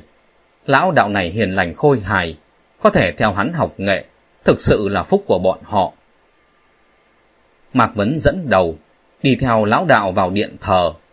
Khi đi về phía trước vẫn chỉ nhìn thẳng, cho đến khi vào chỗ ngồi rồi mới quay đầu liếc nhìn A cửu Lúc trước hắn đoán không sai, A cửu cực kỳ xinh đẹp. Nét đẹp cùng con gái bình thường hoàn toàn khác biệt. Con gái bình thường đều có mắt to, mũi thẳng, miệng nhỏ môi hồng, có ưu có khuyết. A Kiều thì không. Không ai có thể chỉ ra nàng đẹp ở đâu. Nhưng đôi khi không có điểm nào xinh đẹp mới chính là xinh đẹp đến cực hạn, khiến mọi nam nhân đều thích thú. Nào, đến đây, nói với lão đạo, các người muốn học loại pháp thuật nào? Thiên khu tử, người nói trước đi. Lão đạo mỉm cười nói với Mạc Vấn. Mạc Vấn không trả lời. Hắn căn bản không hề nghe được lời lão đạo nói. Hắn cũng không phải vì thấy dùng mạo A Kiều xinh đẹp mà nghĩ này nghĩ nọ. Lúc này hắn nghĩ đến, người đời sau đều mắng trụ vương vì mê đắm sắc đẹp của Đắc Kỷ mà dẫn đến nhà thương diệt vong. Đắc Kỷ và A Cửu đều là hổ lì nếu như dung mạo của A Cửu cũng như Đắc Kỷ, thì thế gian đố ai chịu nổi sự quyến rũ này đây. Ngay cả những kẻ tự cho mình là chính nghĩa, suốt ngày chê trách trụ vương cũng không thể. Mạc Vấn, đạo trưởng hỏi ngươi, muốn học tập loại pháp thuật nào kìa? A Cửu thấy Mạc Vấn sững sờ, liền mở miệng nhắc nhở. Mạc Vấn nghe tiếng mới giật mình, biết mình mải nghĩ mà thất lễ. Thế nhưng cái khó ló cái khôn, hắn chắp tay nói. Không biết đạo trưởng, tinh thông những loại pháp thuật nào? Pháp thuật đều do âm dương sinh ra. Lão đạo đã hiểu rõ âm dương, dĩ nhiên tinh thông tất cả các loại pháp thuật. Lão đạo cười nói đáp. Mạc Vấn nghe vậy, rất ngạc nhiên. Lão đạo ngụ ý là lão thông hiểu tất cả pháp thuật. Chuyện này thật không hợp lý. Hắn là nói đùa rồi, Vãn bối cũng không có mong muốn gì, đạo trưởng cứ tùy ý truyền thụ. Pháp thuật chính là âm dương, nếu phải giải thích rõ từng cái, sợ là giả trên 300 năm cũng không thể nào nói hết được. Bọn người cứ chọn ra một loại, ta sẽ ngay lập tức truyền thụ cho. Lão đạo mỉm cười lại nói. Lời này vừa ra, không chỉ có Mạc Vấn ngạc nhiên, sáu người khác cũng là trợn mắt há mồm. Lão đạo hiền lành này, vậy mà lại mặc cho bảy người, lựa chọn một loại pháp thuật mình muốn học tập, lại còn tự tin mình có thể truyền thụ cho bọn hắn. Đạo trưởng, ta nếu muốn học biến đá thành vàng, người cũng có thể truyền thụ sao? Bách Lý Cuồng Phong thử thăm dò. Đây chỉ là chút tài mọn, có thật người muốn học không? Lão đạo nghe vậy, vung tay lên.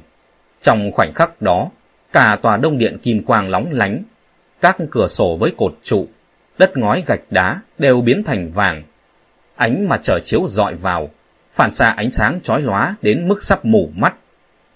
Mọi người tới vô lượng sơn, phần nhiều là vì hâm mộ các loại pháp thuật pháp môn. Nhưng lần này thì bọn họ quả thực quá chấn kinh rồi. Biến đá thành vàng đã là không dễ. Đem cả đồng điện to lớn như vậy, biến thành hoàng kim. Người này không thể nghi ngờ, chính là một vị thượng tiền. Thưa đạo trưởng, ta không học cái này. Bách Lý Cuồng Phòng liên tục khoát tay. Hắn lại không muốn làm tài chủ. Có nhiều hoàng kim như vậy cũng không dùng được.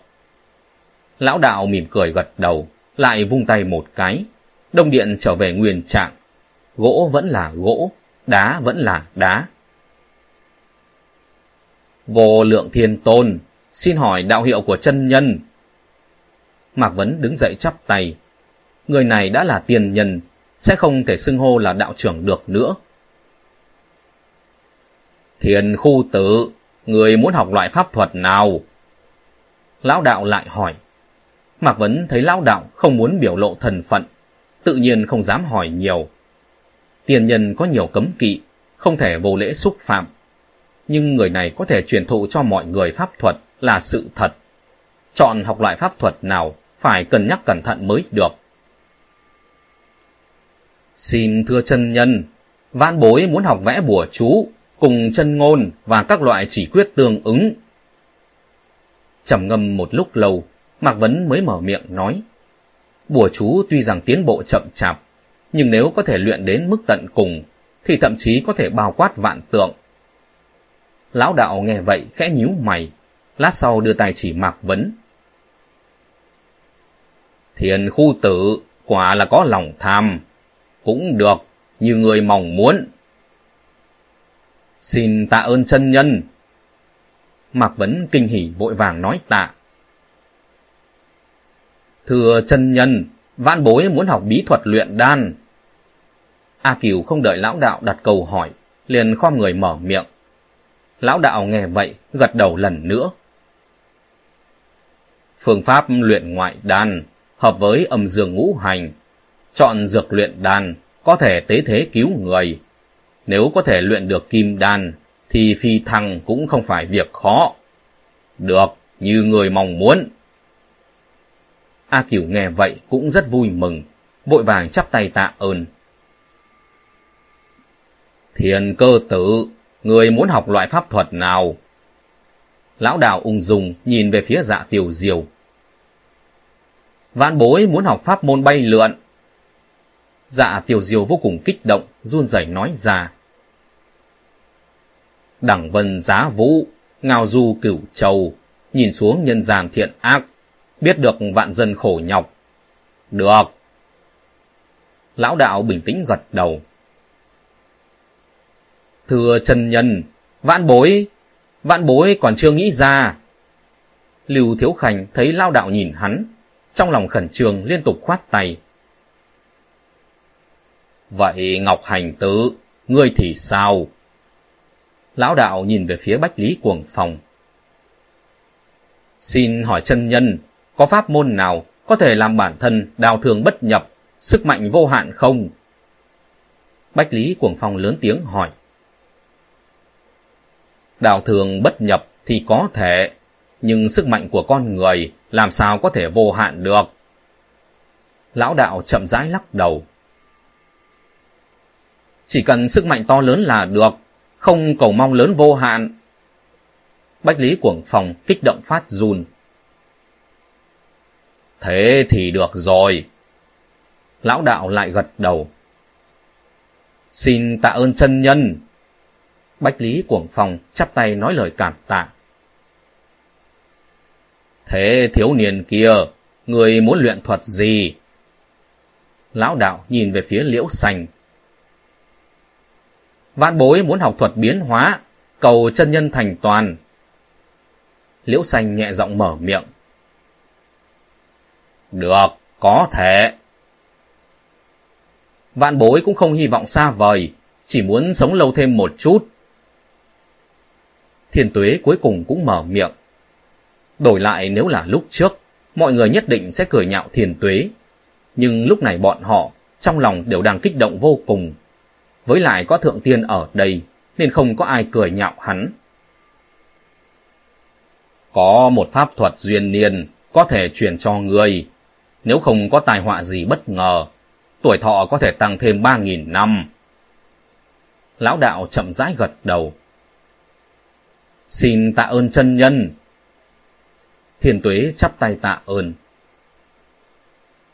Chân nhân, vạn bối muốn học thuật ẩn thân. Lưu Thiếu Khanh lập tức nói ra.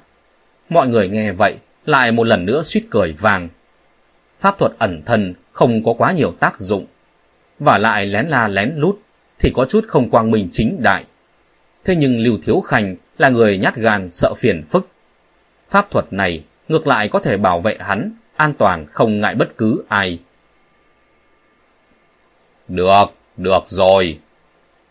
Lão đạo lại gật đầu lần nữa. Lão đạo nói xong, liền nhìn mọi người mà cười. Chốc lát sau, tất cả mọi người đều lộ vẻ kinh ngạc, đồng loạt nhắm mắt. Người khác như thế nào thì Mạc Vấn không biết. Nhưng lúc này trong đầu hắn đang vang lên tiếng của lão đạo, không nhanh không chậm. Lão đang giảng chính là cách sử dụng phù chú, phối hợp với chân ngôn cùng chỉ quyết. Không biết tại sao lúc này, tâm trí hắn bỗng nhiên vừa xa bình thường. Lão đạo truyền câu nào, hắn liền có thể hiểu được câu đấy. Đến lúc này, Mạc Vấn mới hiểu được. Pháp thuật không truyền sáu tài, cũng không phải là trong đêm vắng người, hai thầy trò bí mật truyền thụ, mà là giữa ban ngày ban mặt, truyền thụ trước mặt mọi người. Sau một nén nhàng, mọi người đồng loạt mở mắt ra. Thần sắc bọn họ tuy không giống nhau, nhưng tất cả đều hiện ra vẻ vui mừng. Lão đạo tươi cười nhìn mọi người. Hầu hết những gì bọn ngươi cầu mong chỉ là tiểu thuật. Nhất quyết không được bỏ gốc lấy ngọn, làm ảnh hưởng việc tu hành. Số mệnh của Bắc Đậu vốn đã được định trước, nhưng cản khôn chính phán, âm dương dùng biến. Dù mệnh số đã định, nhưng vẫn có thể thay đổi. Sau này các người phải siêng năng tu hành, tế thế cứu người, làm nhiều việc thiện, ít làm chuyện xấu hại người. Nếu làm chuyện xấu, ắt sẽ phải nhận lấy hậu quả. Xin ghi nhớ lời dạy bảo của chân nhân. Mọi người đồng thành đáp ứng. Tuy rằng lão đạo hiền lành khôi hài, nhưng lúc này mọi người đã đoán được. Lão nếu không phải là tổ sư đích thần tới, thì cũng là đại la kim tiền hạ phàm. Lễ nghi dĩ nhiên lại càng phải thêm chu toàn. Lão đạo mỉm cười gật đầu, quay người đi ra ngoài điện. Dần chúng hiện đang gặp phải thiên tai, nhân họa trước này chưa từng có. Tai họa nếu không ngừng, thì dân chúng sẽ phải chịu khổ trăm năm. Nếu không ngăn chặn kịp thời, sau trăm năm nữa, sợ là sẽ chẳng còn ai sống sót. Người dừng được tai họa sẽ được thiên địa đồng thọ. Kẻ ngăn được thiên tai sẽ được vạn tiền kính ngưỡng. Vô lượng thiên tôn, cùng tiễn chân nhân. Mọi người quay người bái tạ. Lão đạo vừa đi ra khỏi cửa điện, đã biến mất không thấy đầu chỉ còn lại âm thanh vọng lại. Tuyên đọc pháp chỉ của Thái Thượng Đại Đạo Quân, Thượng Thanh chuẩn đồ đến ngày độ kiếp, thưởng cho thiên lôi không ra thân. Ý nói rằng, người khi gặp thiên kiếp sẽ phải chịu thiên lôi đánh xuống. Ý lão nói là, khi bảy người độ kiếp, sẽ ngay lập tức thông qua luôn, không phải chịu thiên lôi đánh xuống nữa. Chương 51 kết thúc tại đây. Mời các bạn tiếp tục lắng nghe Tử Dương Chương thứ 52 Xuống núi Mọi người nghe thế liền quỳ xuống tạ ơn. Người tu đạo, học tập pháp thuật, chỉ có thể coi là nhập môn. Khi đã tu hành đến một trình độ nhất định, linh khí trong cơ thể tràn đầy thì sẽ phải độ kiếp. Lúc độ kiếp, cần phải để thiên lôi đánh lên thân thể. Nếu như may mắn còn sống sót, mới được xem như là đang đường nhập thất. Ý nói là thành công, tiến vào tu vi tử khí. Nếu khi độ kiếp được miễn thiên lôi đánh xuống, chính là một ân huệ lớn. Bọn họ được thụ thiên ân, dĩ nhiên phải bái tạ. Lão đạo lúc này đã biến mất vô ảnh, dư âm cũng dần yên tĩnh lại. Mọi người cũng thẳng lưng đứng dậy, quay sang nhìn nhau, thấy được vẻ mặt ai cũng đều vui mừng. Mạc Vấn, vị tôn trưởng này có phải là tổ sư đích thân đến hay không? Bách Lý Cuồng Phong đi đến bên cạnh, vỗ vai Mạc Vấn. Mạc Vấn nghe vậy lắc đầu. Nếu như là tổ sư đích thân tới, sao có thể nói là truyền chỉ? Chắc là tiền bối, tiền nhân thượng thành nhất tông. A Cửu xinh đẹp như tiền nữ thế này, người thật là có diễm phúc, phải trông chừng nàng cho cẩn thận đấy, kẻo bị dạ tiêu diêu đoạt mất. Bách Lý Cuồng Phong liếc mắt, đánh giá cái khăn che mặt của A Cửu. A Cửu tuy đẹp, nhưng không dính bụi trần. Huống hồ mọi người đều quen biết lẫn nhau.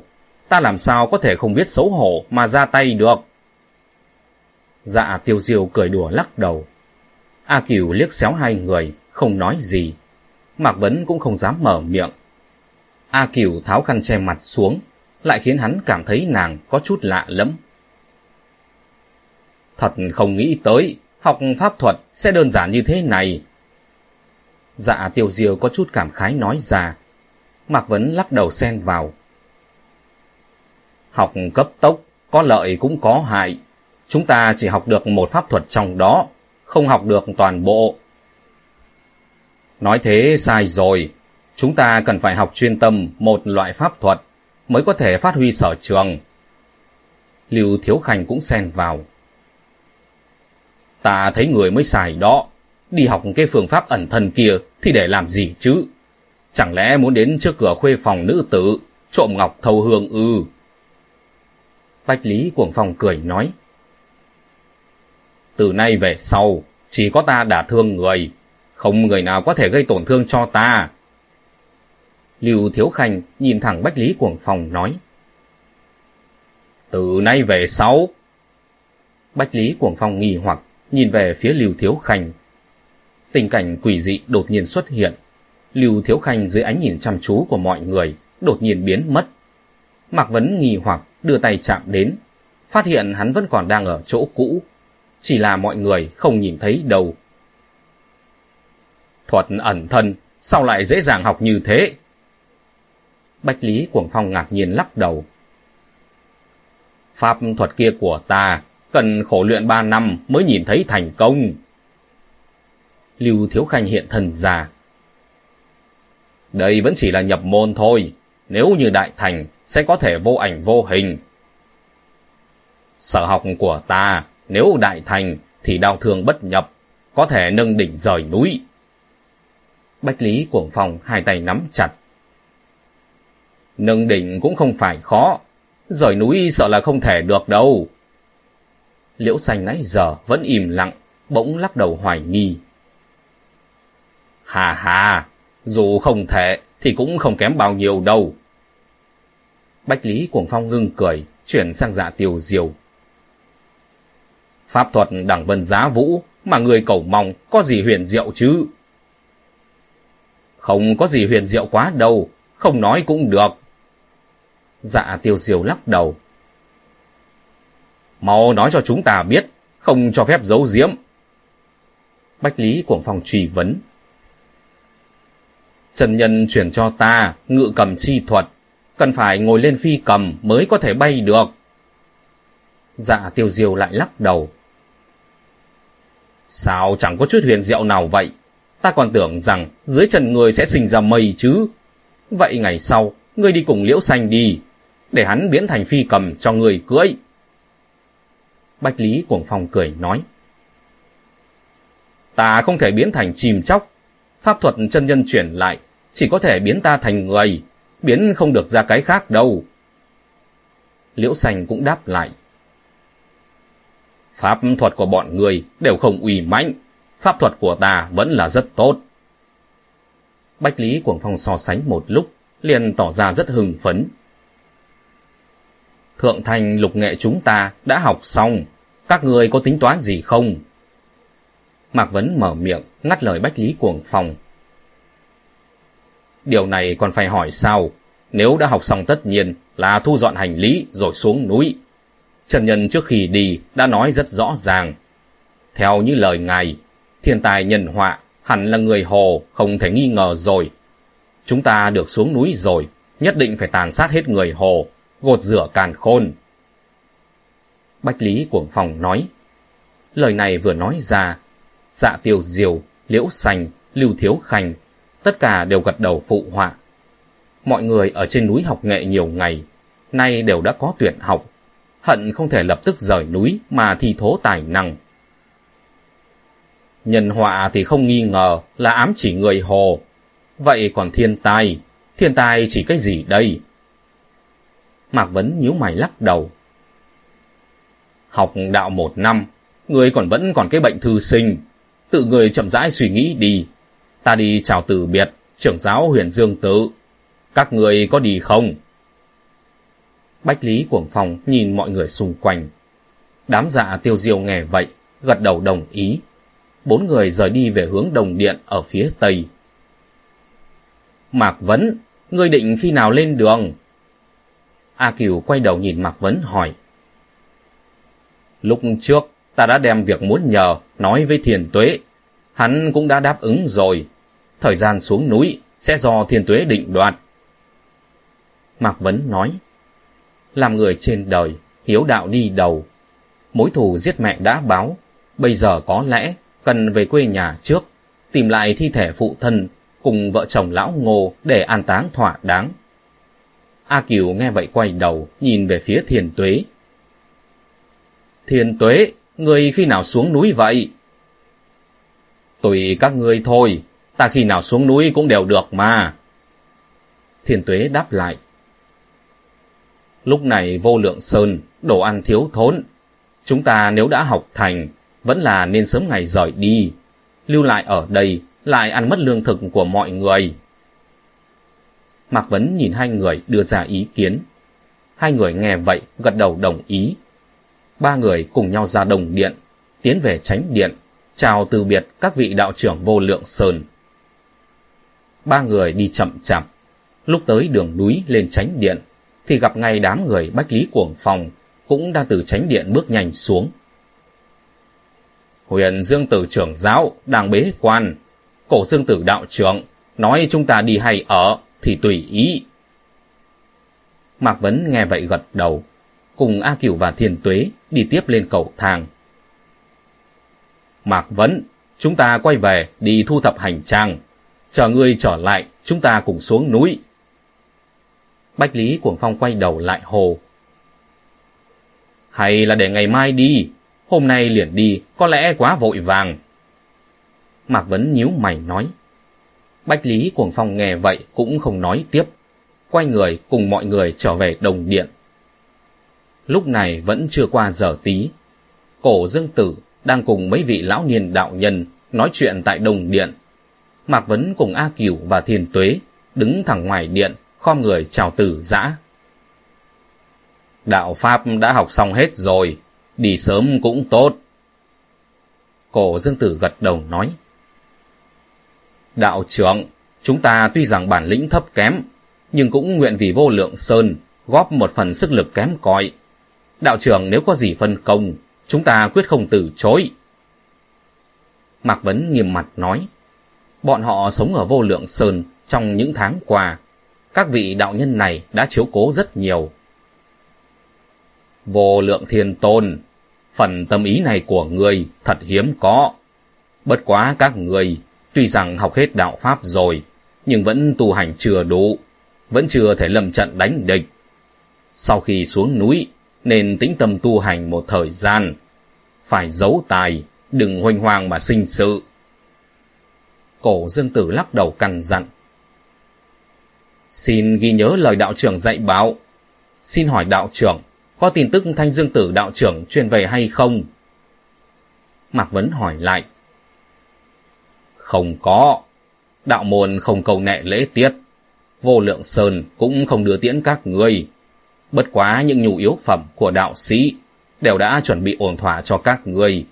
Lát nữa sẽ đưa tới đồng điện. Cầm lấy rồi xuống núi nhanh đi. Cổ dương tử khoát tay với ba người. Tạ ơn tôn trưởng ban thưởng. Ba người chắp tay nói lời cảm tạ. Cổ dương tử không nói gì, khoát tay thở dài. Bẩm đạo trưởng, người nhà ta được đạo quán cho phép ở nhờ, hôm nay cũng nên theo ta đi rồi. Mạc Vấn lên tiếng lần nữa. Cổ dương tử nghe vậy, khẽ gật đầu. Ba người thấy lão tâm tình không tốt, cũng không nói thêm, chắp tay cáo lui.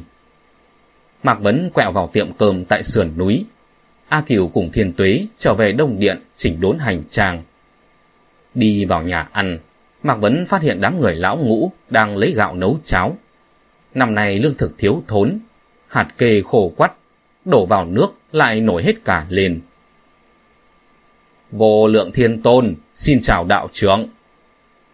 Mọi người trong nhà ăn đang bận rộn, nhìn thấy Mạc Vấn đến, lập tức hướng về phía hắn hành lễ. Vô lượng thiên tôn, chư vị vất vả rồi. Mạc Vấn chắp tay hoàn lễ. Lão ngũ vẩy nước trên tay đi, rồi kéo Mạc Vấn ra ngoài cửa. Lão già, sao cậu lại tới đây? Hôm nay chúng ta sẽ phải xuống núi. Người tạm biệt bọn họ đi, sau đó đến đồng điện cùng ta xuống núi. Mạc Vấn lấy tay kéo ống tay áo, vốn được kéo lên khuỷu tay của lão ngũ. Pháp thuật học xong rồi sao? Lão ngũ nghe vậy, cảm thấy ngoài ý muốn. Đúng vậy, học xong rồi. Mạc Vấn gật đầu đáp. Lão đạo sĩ vẫn không hề đi ra ngoài thì dạy lúc nào chứ? Lão ngũ nghi hoặc gãi gãi đầu. Là đi sáng hôm nay. Mạc Vấn đáp. Từ sáng tới trưa thì có thể học được cái gì chứ? Sau này sẽ nói tỉ mỉ với người. Ta đi về trước. Người thu dọn cho tốt rồi đến ngày đấy. Mạc Vấn không có giải thích nhiều với lão ngũ. Nói xong, quay người rời đi. Lúc hắn trở về đồng điện, thì mọi người đang phân phát những gói đồ mà vô lượng sơn bàn tặng. Những túi đồ này lớn nhỏ kiểu dáng đều giống nhau. Đồ vật bên trong cũng không khác mấy.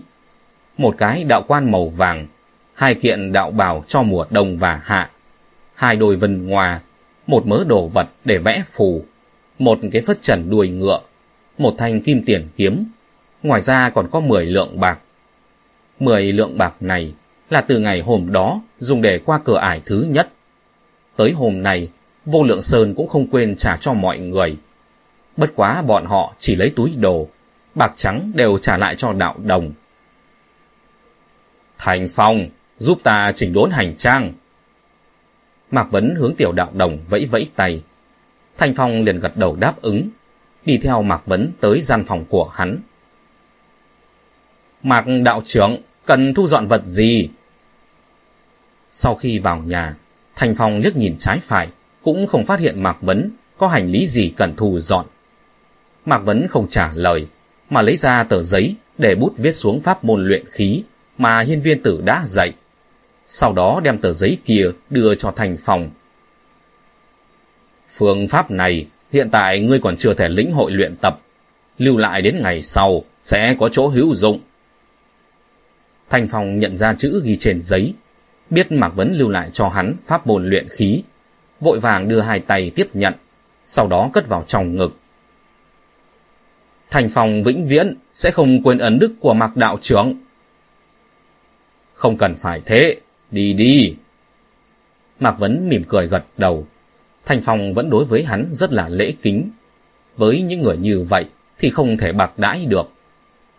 Không chỉ Mạc Vấn hành lý không nhiều lắm, mà những người khác cũng vậy. Đến giữa trưa, mọi người đều đã thu dọn xong.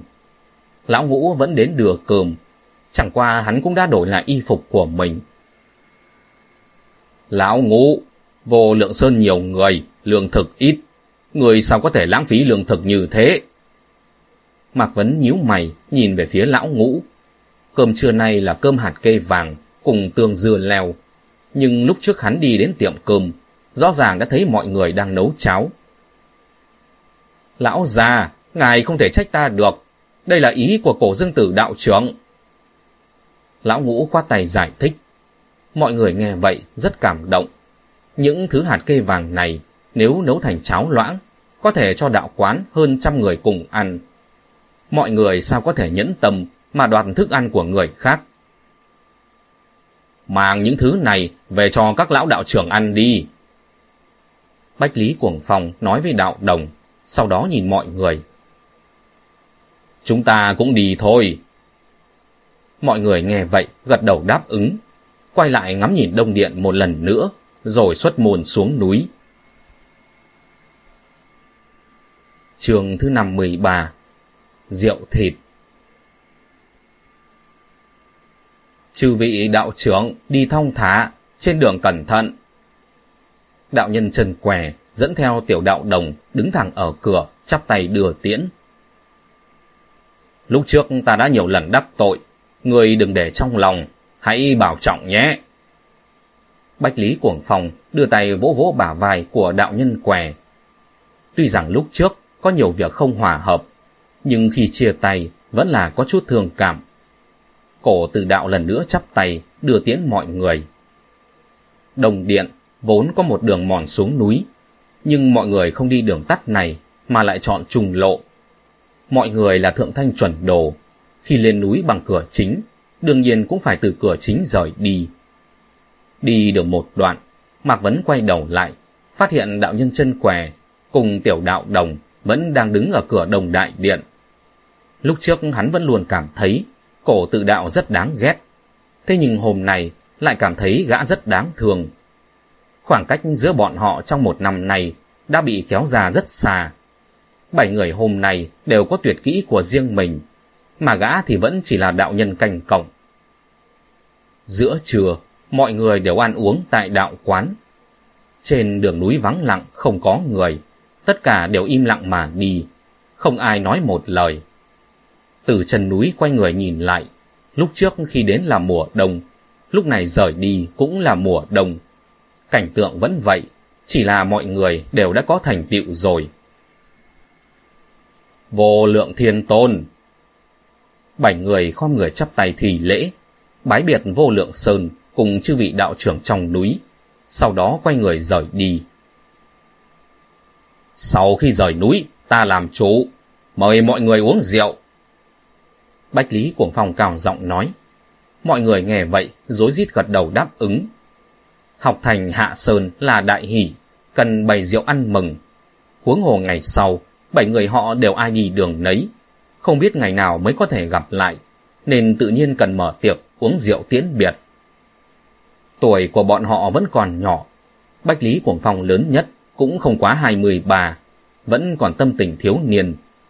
Ra khỏi sơn môn như chim ra khỏi lồng, cao hứng liền thi triển truy phong quỷ bộ, đi nhanh về phía trước. Sau thời gian một tuần trà, liền đi tới thôn trấn ngoài núi, tìm được một tiệm rượu mà bước vào. Nghênh đón mọi người là một người phụ nữ mặc áo gai. Thấy bảy người đều ăn mặc đạo bào thì có chút giật mình, nhưng chỉ thoáng qua sau đó ân cần mời ngồi, rót nước. Sau khi mọi người ngồi xuống, Bách Lý Quảng Phong móc ra một phương bạc đặt lên bàn. Vài cân rượu ngon, thịt và rau xanh thì cho vài đĩa. Thôn trấn vốn không lớn, tiệm rượu này vốn chỉ buôn bán nhỏ. Phu nhân này chưa từng gặp được ai trả nhiều tiền như vậy, nên cũng không dám đưa tay lấy tiền. Rượu và thức ăn thì còn chút, chứ thịt thì không có. Sao lại không có thịt? Chúng ta không ăn nhiều thịt, nhưng chẳng lẽ không có một chút hay sao? Bách Lý Cuồng Phong nghe vậy chừng mắt. Vào lúc phụ nhân đang dò dự, một nam tử hơn 30 tuổi từ phòng bếp đi ra. Phụ nhân quay đầu nhìn hắn. À Sơn, mấy vị tiểu đạo gia này muốn ăn thịt. Người nam tử được gọi là A Sơn, có thể là trượng phu của vị phụ nhân nọ. Nhìn ngân lượng đặt trên bàn mà lộ vẻ khó xử. Do dự một chút, rồi nhìn phụ nhân kia gật đầu nhẹ. Phụ nhân thấy thế qua cầm ngân lượng, quay người rời đi. Bạch Lý, người ra tay hào phóng như thế, ngày sau phải sống như thế nào đây? Mạc Vấn hướng Bách Lý Cuồng phòng hỏi. Học được pháp thuật, lo gì không có tiền. Tiền của người Hồ, phần lớn đều cướp đoạt từ người Hán chúng ta đấy.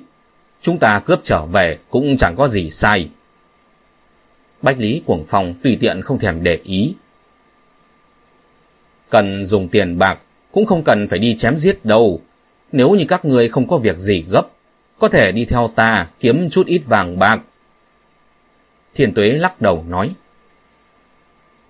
Thiên Tuế, vàng bạc của ngươi từ đâu giả thế? Dạ tiêu diêu liền hỏi. Là dưới nước, vàng bạc rơi rất nhiều. Ta muốn lấy một ít cũng không khó khăn đâu. Thiên Tuế cười nói. Mọi người nghe vậy liên tục gật đầu. Từ xưa đến nay, có rất nhiều thuyền bị đắm dưới nước. Thiên Tuế nói không sai. Chỉ có điều mọi người đều không có theo ý tưởng đến nơi đó mà cầm bạc của gã. Đường xá quá xa, đi tới đi lùi cũng phải hơn cả tháng. Hôm nay từ biệt, không biết ngày nào mới có thể gặp lại. Chúng ta nên lưu lại phương pháp liên lạc, tránh cho sau này mất liên lạc. Bách Lý Cuồng Phong đề nghị. Mọi người nghe xong đều đồng ý. Chẳng qua tất cả đều không có nhà cửa, phụ mẫu hay thần thích. Ngoại trừ A Cửu thường ở vô danh Sơn, những người khác đều là hành tung bất định. Ai cũng không biết bản thân ngày sau sẽ đi nơi nào nên không có cách nào truyền lại tin tức. Bất quá, có thể lưu lại phủ chú. Thông qua phủ chú, truyền những tin tức đơn giản, hẳn là không có vấn đề. Trong lúc mọi người đang nói chuyện, rượu và thức ăn đã được vị phu nhân bưng lên. Rượu đào đựng trong vỏ gốm, chừng 5-6 cân. Đồ ăn nguội có 4 loại. Đậu rang, măng ướp, tương tỏi cùng củ cải trắng. Lão ngũ rất biết việc, đứng lên cầm lấy vỏ rượu rót cho mọi người. Tất cả nhận lấy bát rượu đứng thẳng dậy. Thiền tuế, người tuổi lớn nhất, người nói trước đi, Bách Lý Cuồng Phong hướng Thiền Tuế nói. Ta là thủy tộc dị loại, cũng không có bản lĩnh gì lớn, nhưng nếu đồng môn có chỗ cần, quyết không chối từ. Thiên Tuế cũng không giỏi nói chuyện, nói được mấy lời, liền uống rượu rồi ngồi xuống. Mặc kệ là lúc nào, chỉ cần huynh đệ gặp nạn, cứ lấy phủ chú truyền tin, ta chắc chắn sẽ đến tường chợ. Dù là cách xa vạn dặm cũng sẽ tới. Bách Lý cuồng phòng uống một hơi cạn sạch. Nếu khi đó sở học của ta đã có thành tựu, sẽ điều khiển chim chở các người đi. Dạ tiêu diêu cười rồi uống rượu trong chén. Phương pháp ta học cũng không quá hữu dụng, chỉ có thể tàng hình. Có điều một tên trộm gà bắt chó cũng có thể cứu mạnh thường thoát khốn. Mọi người đều là đồng môn học nghệ, nếu có cần nhờ, ta nhất định không từ chối. Lưu Thiếu Khanh cũng uống hết số rượu trong chén. Nếu có người nào trêu chọc mọi người, ta sẽ biến thành trà hắn, đến dạy cho đứa con này một bài học. Liễu Sành cũng cười nói. Lời vừa dứt, mọi người liền cười vàng. Bảy người học tập pháp thuật đều có chỗ diệu kỳ hữu dụng, nào có ai là phế vật. Cử chỉ của người giống như phụ nữ, biến thành mẫu thân hắn thì càng giống thật. Dạ tiêu diêu thích thú cười to. Liễu xanh nghe vậy, không hề giận. Giả bộ ngượng ngùng, hướng dạ tiêu diêu liếc mắt đưa tình. Vị công tử này tướng mạo thật tốt, thần thái cũng thật tốt, không biết là người phương nào, có thể cùng ta định việc hôn nhân chăng? Người đâu? Mau tới đem cái tên hoạn quan này kéo đi. Lão đạo già, ăn uống mất hết cả khẩu vị rồi. Dạ tiêu diêu cũng cười to. Tay trái đỡ chán, tay phải vẫy vẫy. Mọi người lại lần nữa cười vàng. Ta là thư sinh, chói gà không chặt. Chư vị ai cũng có sở trường riêng. Mình ta không có gì giỏi. Ngày sau không tránh khỏi làm phiền đến chư vị. Mạc Vấn tay bừng bát rượu, hướng mọi người nói. Câu này vừa nói ra, tất cả mọi người đều cười nói khiêm tốn. Tuổi của hắn là nhỏ nhất, bọn họ trợ giúp là chuyện phải làm. Mạc Vấn thấy thế cũng yên tâm. Lúc trước nhận được thiên lang hào, hắn vẫn luôn e ngại, e sợ mọi người không thoải mái. Hôm nay thấy họ cũng không vì việc này mà canh cánh trong lòng, hắn mới yên tâm, uống hết chén rượu rồi ngồi trở lại chỗ. Ta không uống được rượu, hay là thôi đi. A Kiều nhìn rượu trong chén, lộ vẻ khó khăn. Vậy không được, mọi người đều uống, sao người có thể ngoại lệ chứ? Bách Lý Cuồng Phong mở miệng phản đối. Ta nếu say rượu, sẽ hiện nguyên hình, chẳng phải hù dọa các người hay sao? A Kiều mỉm cười trêu ghẹo. A Kiều tướng mạo vốn đã rất đẹp, khi cười lại càng đẹp hơn. Mọi người nghĩ nàng là nữ tử, đều động lòng nên cũng không tiếp tục ép rượu nàng. Không uống cũng được, chỉ cần ngày sau bổ khí linh đan nhiều thêm một phần. Dạ tiêu diêu không cam lòng, bèn nhân lúc cháy nhà mà hồi của. A Kiều nghe vậy, vội vàng bừng bát rượu lên một hơi uống sạch. Nhà của ta, các ngươi đều biết cả. Ngày sau nếu cần, có thể đến vô danh sơn tìm ta. Đan dược chữa thương, các ngươi cần, ta nhất định sẽ đưa giúp. À cứu, ngươi thật kèo kiệt. Đan dược chữa thường tự chúng ta có thể luyện được. Chỉ vài viên linh đan bổ khí, người sao lại có thể từ chối như thế? Bách Lý cuồng phong chừng mắt. Vừa nghe lời này, mọi người đều cười chỉ Mạc Vấn. Tất nhiên là giữ lại cho Mạc Vấn rồi. Trong lúc mọi người nói chuyện, cười đùa vui vẻ, vị phu nhân kia đã bưng lên thêm một đĩa rau cải xào. Cả bọn cùng nhấc đũa, bắt đầu dùng bữa uống rượu. Trong tiệm rượu, vẫn có chỗ ngồi dành cho lão ngũ, nhưng gã lại không ngồi, mà cứ đi xung quanh bưng trà rót rượu. Mọi người đã khuyên mấy lần, nhưng gã vẫn không chịu ngồi xuống. Với gã đẳng cấp tôn tì thì phải rõ ràng. Tuy Mạc Vấn đối đãi với lão ngũ như huỳnh đệ, nhưng ở trước mặt người khác, gã chưa bao giờ vượt quá bổn phận. Thời gian gần đây ở trên núi, chỉ ăn ngày hai bữa cháo loãng. Mọi người vẫn luôn đói bụng. Nhìn thấy rượu và đồ ăn thì liên tục nâng chén đặt đũa, ăn uống thoải mái. Sau đó chủ quán lại bưng lên một đĩa ớt xanh xào trứng. Cuối cùng là một bát thịt hầm. Chủ quán, thịt hiêu này là từ nơi nào đến? Mạc Vấn nghi hoặc hướng phụ nhân hỏi. Lúc này vị phụ nhân kia đang ở ngoài cửa nhìn xung quanh. Nghe vậy quay người trả lời. Mấy ngày trước, chồng ta săn được ở trên núi, vẫn không đành lòng ăn, định giữ đến cuối năm. Các vị tiểu đạo già đã bỏ ra nhiều vàng bạc như vậy, dĩ nhiên nên hiếu kính các vị. Mọi người nghe vậy, liền hướng về phía phụ nhân nói lời cảm ơn. Thịt hiêu là loại thịt hảo hạng. Quan phủ nghiêm cấm dân chúng bắt giết. Nhà dân bình thường, về căn bản là không được ăn. Lúc trước phụ nhân do dự, cũng là vì ăn thịt hiêu sẽ phạm vào điều cấm kỵ của quan già. Mọi người đã rất lâu chưa được nhìn đến thịt, lúc này tự nhiên ra sức mà ăn. Bách Lý Cuồng phòng thấy lão ngũ, từ đầu đến cuối không chịu ngồi, liền cầm nửa cái trần hiêu đưa trò gã. Lão ngũ từ chối không nhận, Bách Lý Cuồng phòng tức giận chừng mắt, lão ngũ liền phải nhận. Hiêu là loài thú sạch sẽ tinh khiết, thịt không ngấy không khổ, là loại thịt thuộc hàng thượng phẩm. Thế nhưng Mạc Vấn cũng chỉ nếm vài miếng rồi thôi. hơn một năm ăn cơm trắng cùng đồ chay đã thành thói quen.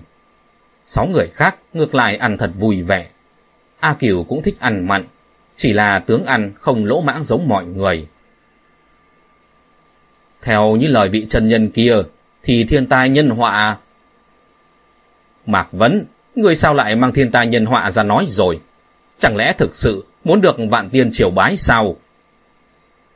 Bách Lý Cuồng Phòng cắt đứt lời nói của Mạc Vấn. Thượng Thanh Tông truyền thụ pháp thuật cho chúng ta, chẳng qua cũng chỉ yêu cầu có một chuyện. Nhận ủy thác của người, vì người làm việc, bằng không thì chẳng phải đã để họ truyền thụ không công cho chúng ta sao? Mạc Vấn nghiêm mặt nói. Nhân họa chính là người Hồ, đem người Hồ đuổi khỏi Trung Nguyên là đại công cáo thành rồi. Bách Lý Cuồng Phong bừng bát uống rượu. Vậy còn thiên tai thì sao? Mạc Vấn bưng lên chén nước.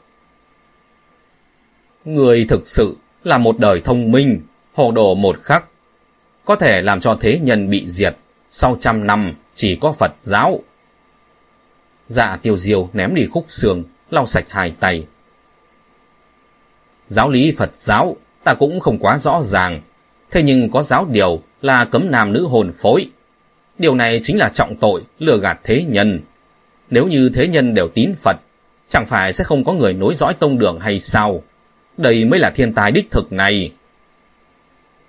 Mạc Vấn bán tín bán nghi. Lúc trước tiên nhân đã từng nói, dừng nhân họa, bình thiên tài. Câu ngữ mười phần nghiêm khắc. Nói cách khác, hậu quả Phật giáo mang đến so với chiến loạn còn nghiêm trọng hơn. Mạc Vấn, ngươi là người nước Tấn. Hoàng đế nước Tấn các người tín phụng Phật giáo. Nếu như ngươi trở về miền Nam, sau này nhất định sẽ sống không dễ chịu đâu. Dạ tiêu diêu lắc đầu nói. Người trung thổ tại sao lại thờ phụng ngoại giáo từ bên ngoài? Mạc Vấn nhíu mày lắc đầu. Hà hà hà, từ xưa đến nay, nho gia có người mưu phán, đạo gia cũng có người mưu phán. Nhưng người có từng gặp qua Phật gia đệ tử mưu phản sao? Một phái nhẫn nhục chịu đựng như vậy, ta làm hoàng đế cũng sẽ truyền bá nó. Dạ tiêu diều cười đáp. Mạc Vấn, ngày sau chúng ta đi giết người hồ, thiên địa đồng thọ, người đi giết hòa thượng, vạn tiền triều bái. Bách Lý Cuồng Phòng cũng ôm bụng cười to. Mạc Vấn nghe vậy, liếc mắt nhìn mọi người. Thánh nhân tựa phủ vân, nếu không miệt mài theo đuổi nghiên cứu, không thể nói rằng hắn đối với giáo lý Phật gia không rõ ràng, không biết thì không thể ước đoán vô căn cứ, nó tốt hay là xấu. Vào lúc này, vị phụ nhân bỗng từ ngoài cửa chạy vào, thu dọn đồ vật trên bàn rồi quay người bỏ chạy. Người đây là ý gì? Bách Lý Cuồng phòng giận dữ đứng thẳng người lên. Người hổ đến, chư vị tiểu đạo trưởng, mau tránh đi. Trường thứ 54 Niệm tình cũ Tới đúng lúc lắm. Bách Lý Cuồng Phong chửi bậy một tiếng, đi tới phía cửa. Mọi người thấy thế, vội vàng đứng dậy đi theo. Tới cửa liền phát hiện, một đội quan binh người Hồ đang cưỡi ngựa chiến chạy như bay từ đoạn đường phía đông mà đến. Những binh lính người Hồ trên đường phố phì ngựa cũng không hề siết dây cường giảm tốc độ, một mực mạnh mẽ lao tới. Người dân đi đường chấn kinh, vội vàng vứt giỏ ném gánh, bối rối hướng sang hai bên đường trốn tránh. Xem tình hình kia, có lẽ đám binh lính này chỉ là đi ngang qua thị trấn để đi tới nào đó làm việc thôi, không phải hướng mọi người mà đến. Chủ quán kinh hoàng như vậy, đều là bởi trước kia bị bọn chúng dọa thành chim sợ cảnh còng. Không nên động thủ, tránh làm liên lụy tới người dân vô tội. Mạc Vấn thấy mọi người xoa tay ý muốn động thủ, vội vàng mở miệng ngăn cản. Ngang ngược cản rỡ như thế, làm sao có thể kiềm chế? Bách Lý Cuồng Phong hử lạnh một tiếng, lách mình ra khỏi cửa tiệm, đứng giữa đường, căm tức nhìn đám hồ binh đang phi nhanh tới. Năm người khác nghe Mạc Vấn nói vậy, nhất thời do dự khó quyết, không biết nên động thủ hay là trò quà. Lúc này, binh mã người Hồ đã vọt ngựa tới trước mặt. Chúng không ghim dây cường lại, mà dùng dây phóng ngựa, phi thẳng đến hướng Bách Lý Cuồng phòng. Bách Lý Cuồng phòng cấp bách, nhìn chằm chằm con ngựa cao to đang lao đến. Chờ nó vọt tới trước mặt, liền nhân cơ hội, đưa tay đánh thẳng vào đầu ngựa. Mau lăn đi nơi khác cho đạo ra. Bách Lý Cuồng Phong vốn đã thần cào lực lưỡng. Sau khi học được cầm phong quỷ thủ, tốc độ lại càng nhanh, lực đạo lại càng mạnh. Một quyền đó trực tiếp đánh nát đầu ngựa. Chiến mã bị thương chí mạng, trong nháy mắt chân trước quỳ xuống đất, cả người nghiêng về bên hồng. Tên lính người Hồ không kịp chuẩn bị nhảy ra khỏi ngựa, ngay giữa đường lớn ngã dập đầu xuống đất. Tên lính người Hồ cực kỳ hùng hãn, sau khi ngã sấp xuống, không hề nói chuyện, mà rút ra trưởng đào bền hồng, vùng lên chém. Những tên lính phía sau cũng nhào nhào rút ra chiến đào, trước sau giáp kích Bách Lý Cuồng Phong. Bách Lý Cuồng Phong bị đám hổ binh vây công cũng không hoảng loạn, trở tay một quyền thẳng vào tên hổ binh đi đầu. Một quyền đó liền khiến tên hổ binh kêu thảm thiết bay ra xa, ngã xuống cách đó nằm thước, phun một ngụm máu tươi, run rẩy không ngừng, chỉ còn hấp hối. Tất cả cùng lên! Dạ tiêu diêu hồ lớn, lao ra gia nhập chiến đoàn. Đám người hồ nhân số không ít, có đến vài chục kỵ binh. Bách Lý Cuồng Phòng, một người khó có thể chống đỡ. A Cửu, Thiền Tuế, Liễu sành cũng lao ra. Lưu Thiếu Khanh do dự một chút rồi biến mất. Không hỏi cũng biết, hắn đã ẩn thân tham chiến. Mạc Vấn thật không ngờ, xuống núi chưa tới một canh giờ đã phải động thủ với người Hồ. Nhưng lúc này, Bách Lý Cuồng Phong đã đánh chết người Hồ. Mọi người đã thành, đầm lao phải theo lao. Ngoại trừ động thủ cũng không còn cách nào khác. Lão già, ta nên làm gì đây? Lão ngũ kéo Mạc Vấn đang muốn đi lại, liền hỏi. Người không biết võ công đánh địch, ở lại chỗ này trông coi hành lý. Mạc Vấn quay người xông ra ngoài. Lúc này đám người Bách Lý Cuồng Phong đã đánh chết mấy tên người Hồ bởi vì đường đi không rộng, những tên hổ binh đến sau không cách nào tiến lên tham chiến. Nhào nhào dơ trưởng cung lên, ý muốn bắn mọi người. Lúc chưa thấy trưởng cung, trong lòng Mạc Vấn còn có chút dò dự. Vừa nhìn thấy trưởng cung, lập tức nhớ tới mẫu thần, chính là chết dưới cung tên của người Hồ. Tức giận phẫn nộ, chớp mắt lại bùng lên. Hạ thủ thì không lưu tình. Nháy mắt lách mình, mượn lực vào vách tường đối diện, chở người đánh về phía những tên lính người Hồ đang dường cùng. Bảy người tuy còn non nớt, nhưng đối chiến cùng người Hồ lại không có chút bối rối chùn tay. Lời từ Mã Phong bội dạy bảo lúc trước, mọi người đều nhớ kỹ trong lòng. Không động thủ thì thôi, một khi động thủ nhất định bất dung tình. Vì vậy mọi người, phàm là ra tay đều nhắm vào tử huyệt. Quyền trưởng câu chảo chiều nào cũng là chí mạng. Những người Hồ cưỡi chiến mã này đều đã trải qua xa trường đấy. Thời điểm đánh nhau không hề mất đi bình tĩnh. Cho đến khi tên lính Hồ rơi xuống từ lưng ngựa, chúng mới hoảng sợ chạy đi. Có liên quan gì tới ngươi? Mau trở về! Mạc Vấn đang cùng đám hổ binh giao thủ, phát hiện lão ngũ cầm lấy một cây cồn gỗ cũng đang đánh nhau ở một hướng khác. Chúng cùng ta có thù, bọn chúng đã đoạt vợ của ta. Lão ngũ nghe vậy, không lùi mà tiến. Vùng cao cồn gỗ, nện một tên người hồ cưỡi ngựa, đang định khai cùng ngã nhào xuống đất. Mạc Vấn nghe vậy khẽ nhíu mày, nhưng cũng không lại bảo hắn trở về nữa. Lão ngũ có luyện truy phong quỷ bộ, tự bảo vệ mình chắc là không khó. Quân hồ tuy rằng hung tàn bạo ngược, nhưng gặp phải người trong đạo môn, căn bản là không có lực phản kháng trong chốc lát đã tổn thương chết đến quá nửa. Đám lính hồ phía sau thấy tình thế không ổn, vội quay đầu lại muốn đào tẩu. Diệt có, diệt tận gốc, một tên cũng không để chạy thoát. Dạ tiêu diêu cao giọng hồ. Mọi người vừa rồi đã uống rượu hơi say, lại chất chứa oán hận với người hồ, nên lúc này đương nhiên bạo phát. Cho dù dạ tiêu diêu không hồ, mọi người cũng sẽ đuổi giết những chiến mã đứng trong đường lớn, không bình tĩnh được, chen chúc nhau mà chạy. Mọi người phía sau tăng tốc đuổi theo, quyển đấm cước đá, lôi kéo vùng nện, giết chóc cực kỳ thống khoái. Lúc ra khỏi trấn, đám quân sĩ người Hồ còn lại chỉ có 5 kỵ binh.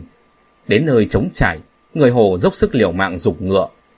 Mọi người đuổi theo không bỏ, lại giết thêm bốn tên. Duy chỉ còn lại một tên người Hồ cưỡi hắc mã. Bởi vì là thần mã, mọi người đuổi theo không kịp nên mới chạy thoát.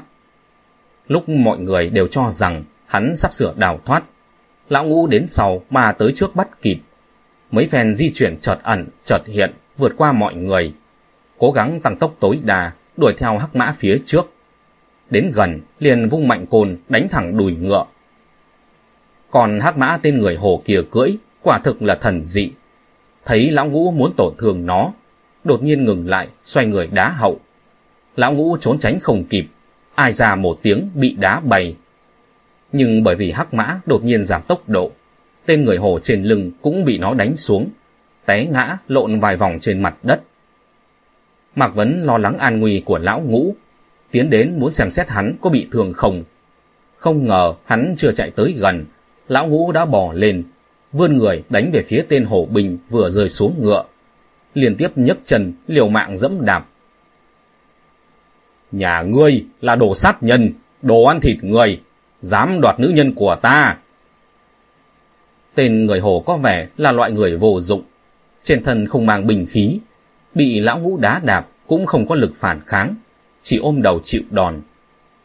Mọi người đuổi kịp tới, Mạc Vấn tiến lên kéo lão ngũ lại. Cổ ngữ có nói, kẻ sĩ khả sát bất khả nhục. Có thể chịu chết, chứ không thể chịu nhục. Có thể giết chết người hồ, nhưng không thể ngược đãi bọn hắn. Bằng không, thì chính là tự đánh mất phong thái quân tử. Tên gia hỏa này, sao lại nhìn quen mắt như vậy? Bách Lý cuồng phòng tóm lấy tên người hồ ngã dưới đất. Người này rất trẻ tuổi, thân hình trắng nõn thành tú. Quần áo mặc trên người cũng tinh tế quý giá hơn so với những tên lính còn lại. Tên người hồ này vóc dáng cũng bình thường. Dạ tiêu diêu ghé mắt đánh giá. Đây là con gái. A Cửu nói. Con gái? Bách Lý Cuồng Phong đưa tay đánh bay mũ của hắn. Một mái tóc đen dài rủ xuống. Quả nhiên là một cô gái. Nữ tử người Hồ trước giờ luôn khá cao. Người này lúc ngã ngựa, mặt lại dính đầy bụi đất. Vì vậy mọi người trong thời gian ngắn mới không phân biệt được là nam hay là nữ. Sau khi phát hiện nàng là nữ tử, mọi người cũng không quá ngạc nhiên. Giật mình chỉ vì đã nhớ ra nàng là người nào. Làm sao bây giờ? Bách Lý Cuồng phòng nhìn mọi người xung quanh. Hành lý vẫn còn ở tiệm rượu, ta đi về trước, các người tự quyết định đi. Lưu Thiếu Khanh gặp phải vấn đề nan giải, liền quay người chạy đi. Đợi ta một chút. Liễu Sành cũng đi theo. Này, các người sao lại có thể đem củ khoai nóng bỏng này ném cho người khác thế? Dạ tiêu diêu đuổi theo hai người, căn bản không có ý ở lại. A à, Kiều, Thiền Tuế, các người... Bách Lý Cuồng Phong quay sang nhìn A Kiều cùng Thiền Tuế. Chúng ta là dị loại, không tiện nhúng tay vào sự tình nhân gian. Người tự cân nhắc với Mạc Vấn đi. Hai người nói xong, quay người rời khỏi. Mọi người đi rồi. Trong sân chỉ còn lại có nàng kia cùng Bách Lý Cuồng Phòng và chủ tớ hai người Mạc Vấn. Lão già, nàng là... Lão ngũ cũng nhận ra nữ tử này, chừng mắt, thò tay muốn vạch trần. Mạc Vấn vội vàng dùng ánh mắt, ý bảo lão ngũ không cần nhiều lời. Mạc Vấn, giết hay không giết? Bách Lý Cuồng Phong hỏi ý Mạc Vấn. Mọi người đối với người Hồ đều cam thù đến tận xương tủy. Những người này xuất hiện ở đây rất có khả năng là muốn tiến về vô lượng sơn đằng trước. Hắn không sợ giết công chúa sẽ bị truy sát, nhưng nếu tùy tiện giết nàng, không thể nghi ngờ sẽ làm liên lụy đến mọi người trên vô lượng sơn. Thế nhưng nếu không giết, nàng sẽ trở về thông báo tin tức. Mọi người sẽ gặp phải sự truy nã của nước triệu. Mạc Vấn nhíu mày lắc đầu. Bách Lý Cuồng Phong tâm cơ không sâu. Vừa ra khỏi cửa, liền hồ lớn giành tính, trực tiếp bại lộ thân phận của hắn. Công chúa nước triệu, lần này mặc chính là quần áo người hồ. Lúc ngã ngựa bị thương vốn không nặng, nhưng bị lão ngũ không ngừng đá đạp, cũng kinh sợ không ít. Có điều nàng ta tương đối kiên cường, không kêu cứu cũng không cầu xin, chỉ quay đầu nhìn thẳng lão ngũ lúc trước vừa đánh mình. Người nhận ra ta không? Mạc Vấn đưa tay, ý bảo Bách Lý Cuồng Phong thả nàng. Công chúa người hồ nhíu mày nhìn hắn, không trả lời. Người là muốn đi đâu? Mạc Vấn lại lần nữa đặt câu hỏi. Ta đi vô lượng sơn. Công chúa người hồ rút cuộc mở miệng. Thanh âm tuy nhỏ nhưng không kinh hãi e sợ. Mạc Vấn nghe vậy âm thầm nhíu mày. Lúc trước hắn cũng đoán nàng muốn đi vô lượng sơn.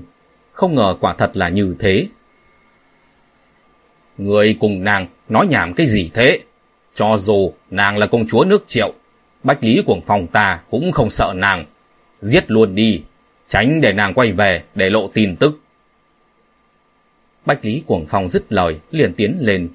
Tay phải vùng thẳng đến, bấm mạnh khóa cổ họng nàng. Mạc Vấn vội vàng lách mình tiến lên, kéo nàng ta lướt ngang bà thước. Nhanh như chớp, tránh khỏi một kích chí mạng của Bách Lý Cuồng Phong. Người không phải thấy nàng tướng mạo xinh đẹp mà thương hoa tiếc ngọc đấy chứ. Nàng chính là người hồ. Bách Lý Cuồng Phong chừng mắt hỏi. Công chúa người hồ lúc này rốt cuộc cũng lộ vẻ sợ hãi. Cũng không biết là bị người nhìn thấu thần phận mà sợ hãi, hay bởi vì Bách Lý Cuồng Phong thực muốn giết nàng mà hoàng sợ. Có điều dù sợ đến mấy, trên mặt của nàng vẫn không có một tia cầu tình xin tha. Người đi đi. Mạc Vấn không trả lời Bách Lý Cuồng Phong, mà buông tay thả công chúa người hồ rời đi. Người bị ma nhập hay sao? Thả hổ về rừng, hậu họa vô cùng. Bách Lý Cuồng Phong lại tiến lên định động thủ. Việc này có thể nghe ta được không? Mạc Vấn chặn ngang Bách Lý Cuồng Phong. Bách Lý Cuồng Phong thấy Mạc Vấn lấy thân bảo vệ cô công chúa người Hồ, lập tức giận dữ. Nhưng dĩ nhiên hắn sẽ không động thủ với Mạc Vấn. Phẫn nộ hét lớn, tùy người, sau đó tức giận bỏ đi. Mạc Vấn quay đầu liếc nhìn lão ngũ, hai người cất bước trở về. Ta nhận ra hai người. Hai người vừa mới cất bước, sau lưng chuyển đến tiếng công chúa người Hồ. Mạc Vấn nghe vậy quay đầu lại. Công chúa người Hồ kia, tay cầm cương ngựa chỉ về phía nam. Tại khu vực săn bắn kia, ta đã từng gặp qua các ngươi. Nếu không phải vì hai tờ điệp văn thông quan ngày đó, hôm nay người khó mà giữ mạng rồi. Mạc Vấn nhíu mày nhìn nàng một cái, quay người mang theo lão ngũ trở về trấn nhỏ. Trải qua một trận chiến vừa rồi, nhà nhà trong trấn đều đóng cửa, trên đường không một bóng người. Lúc trở lại quán rượu, Mạc Vấn phát hiện đôi phù phụ kia đã sớm chạy mất. Mọi người cũng đã thu thập xong hành trang, chuẩn bị rời đi. Mọi người đối với chuyện Mạc Vấn thả cho công chúa người Hồ rời đi, không có nhiều lời.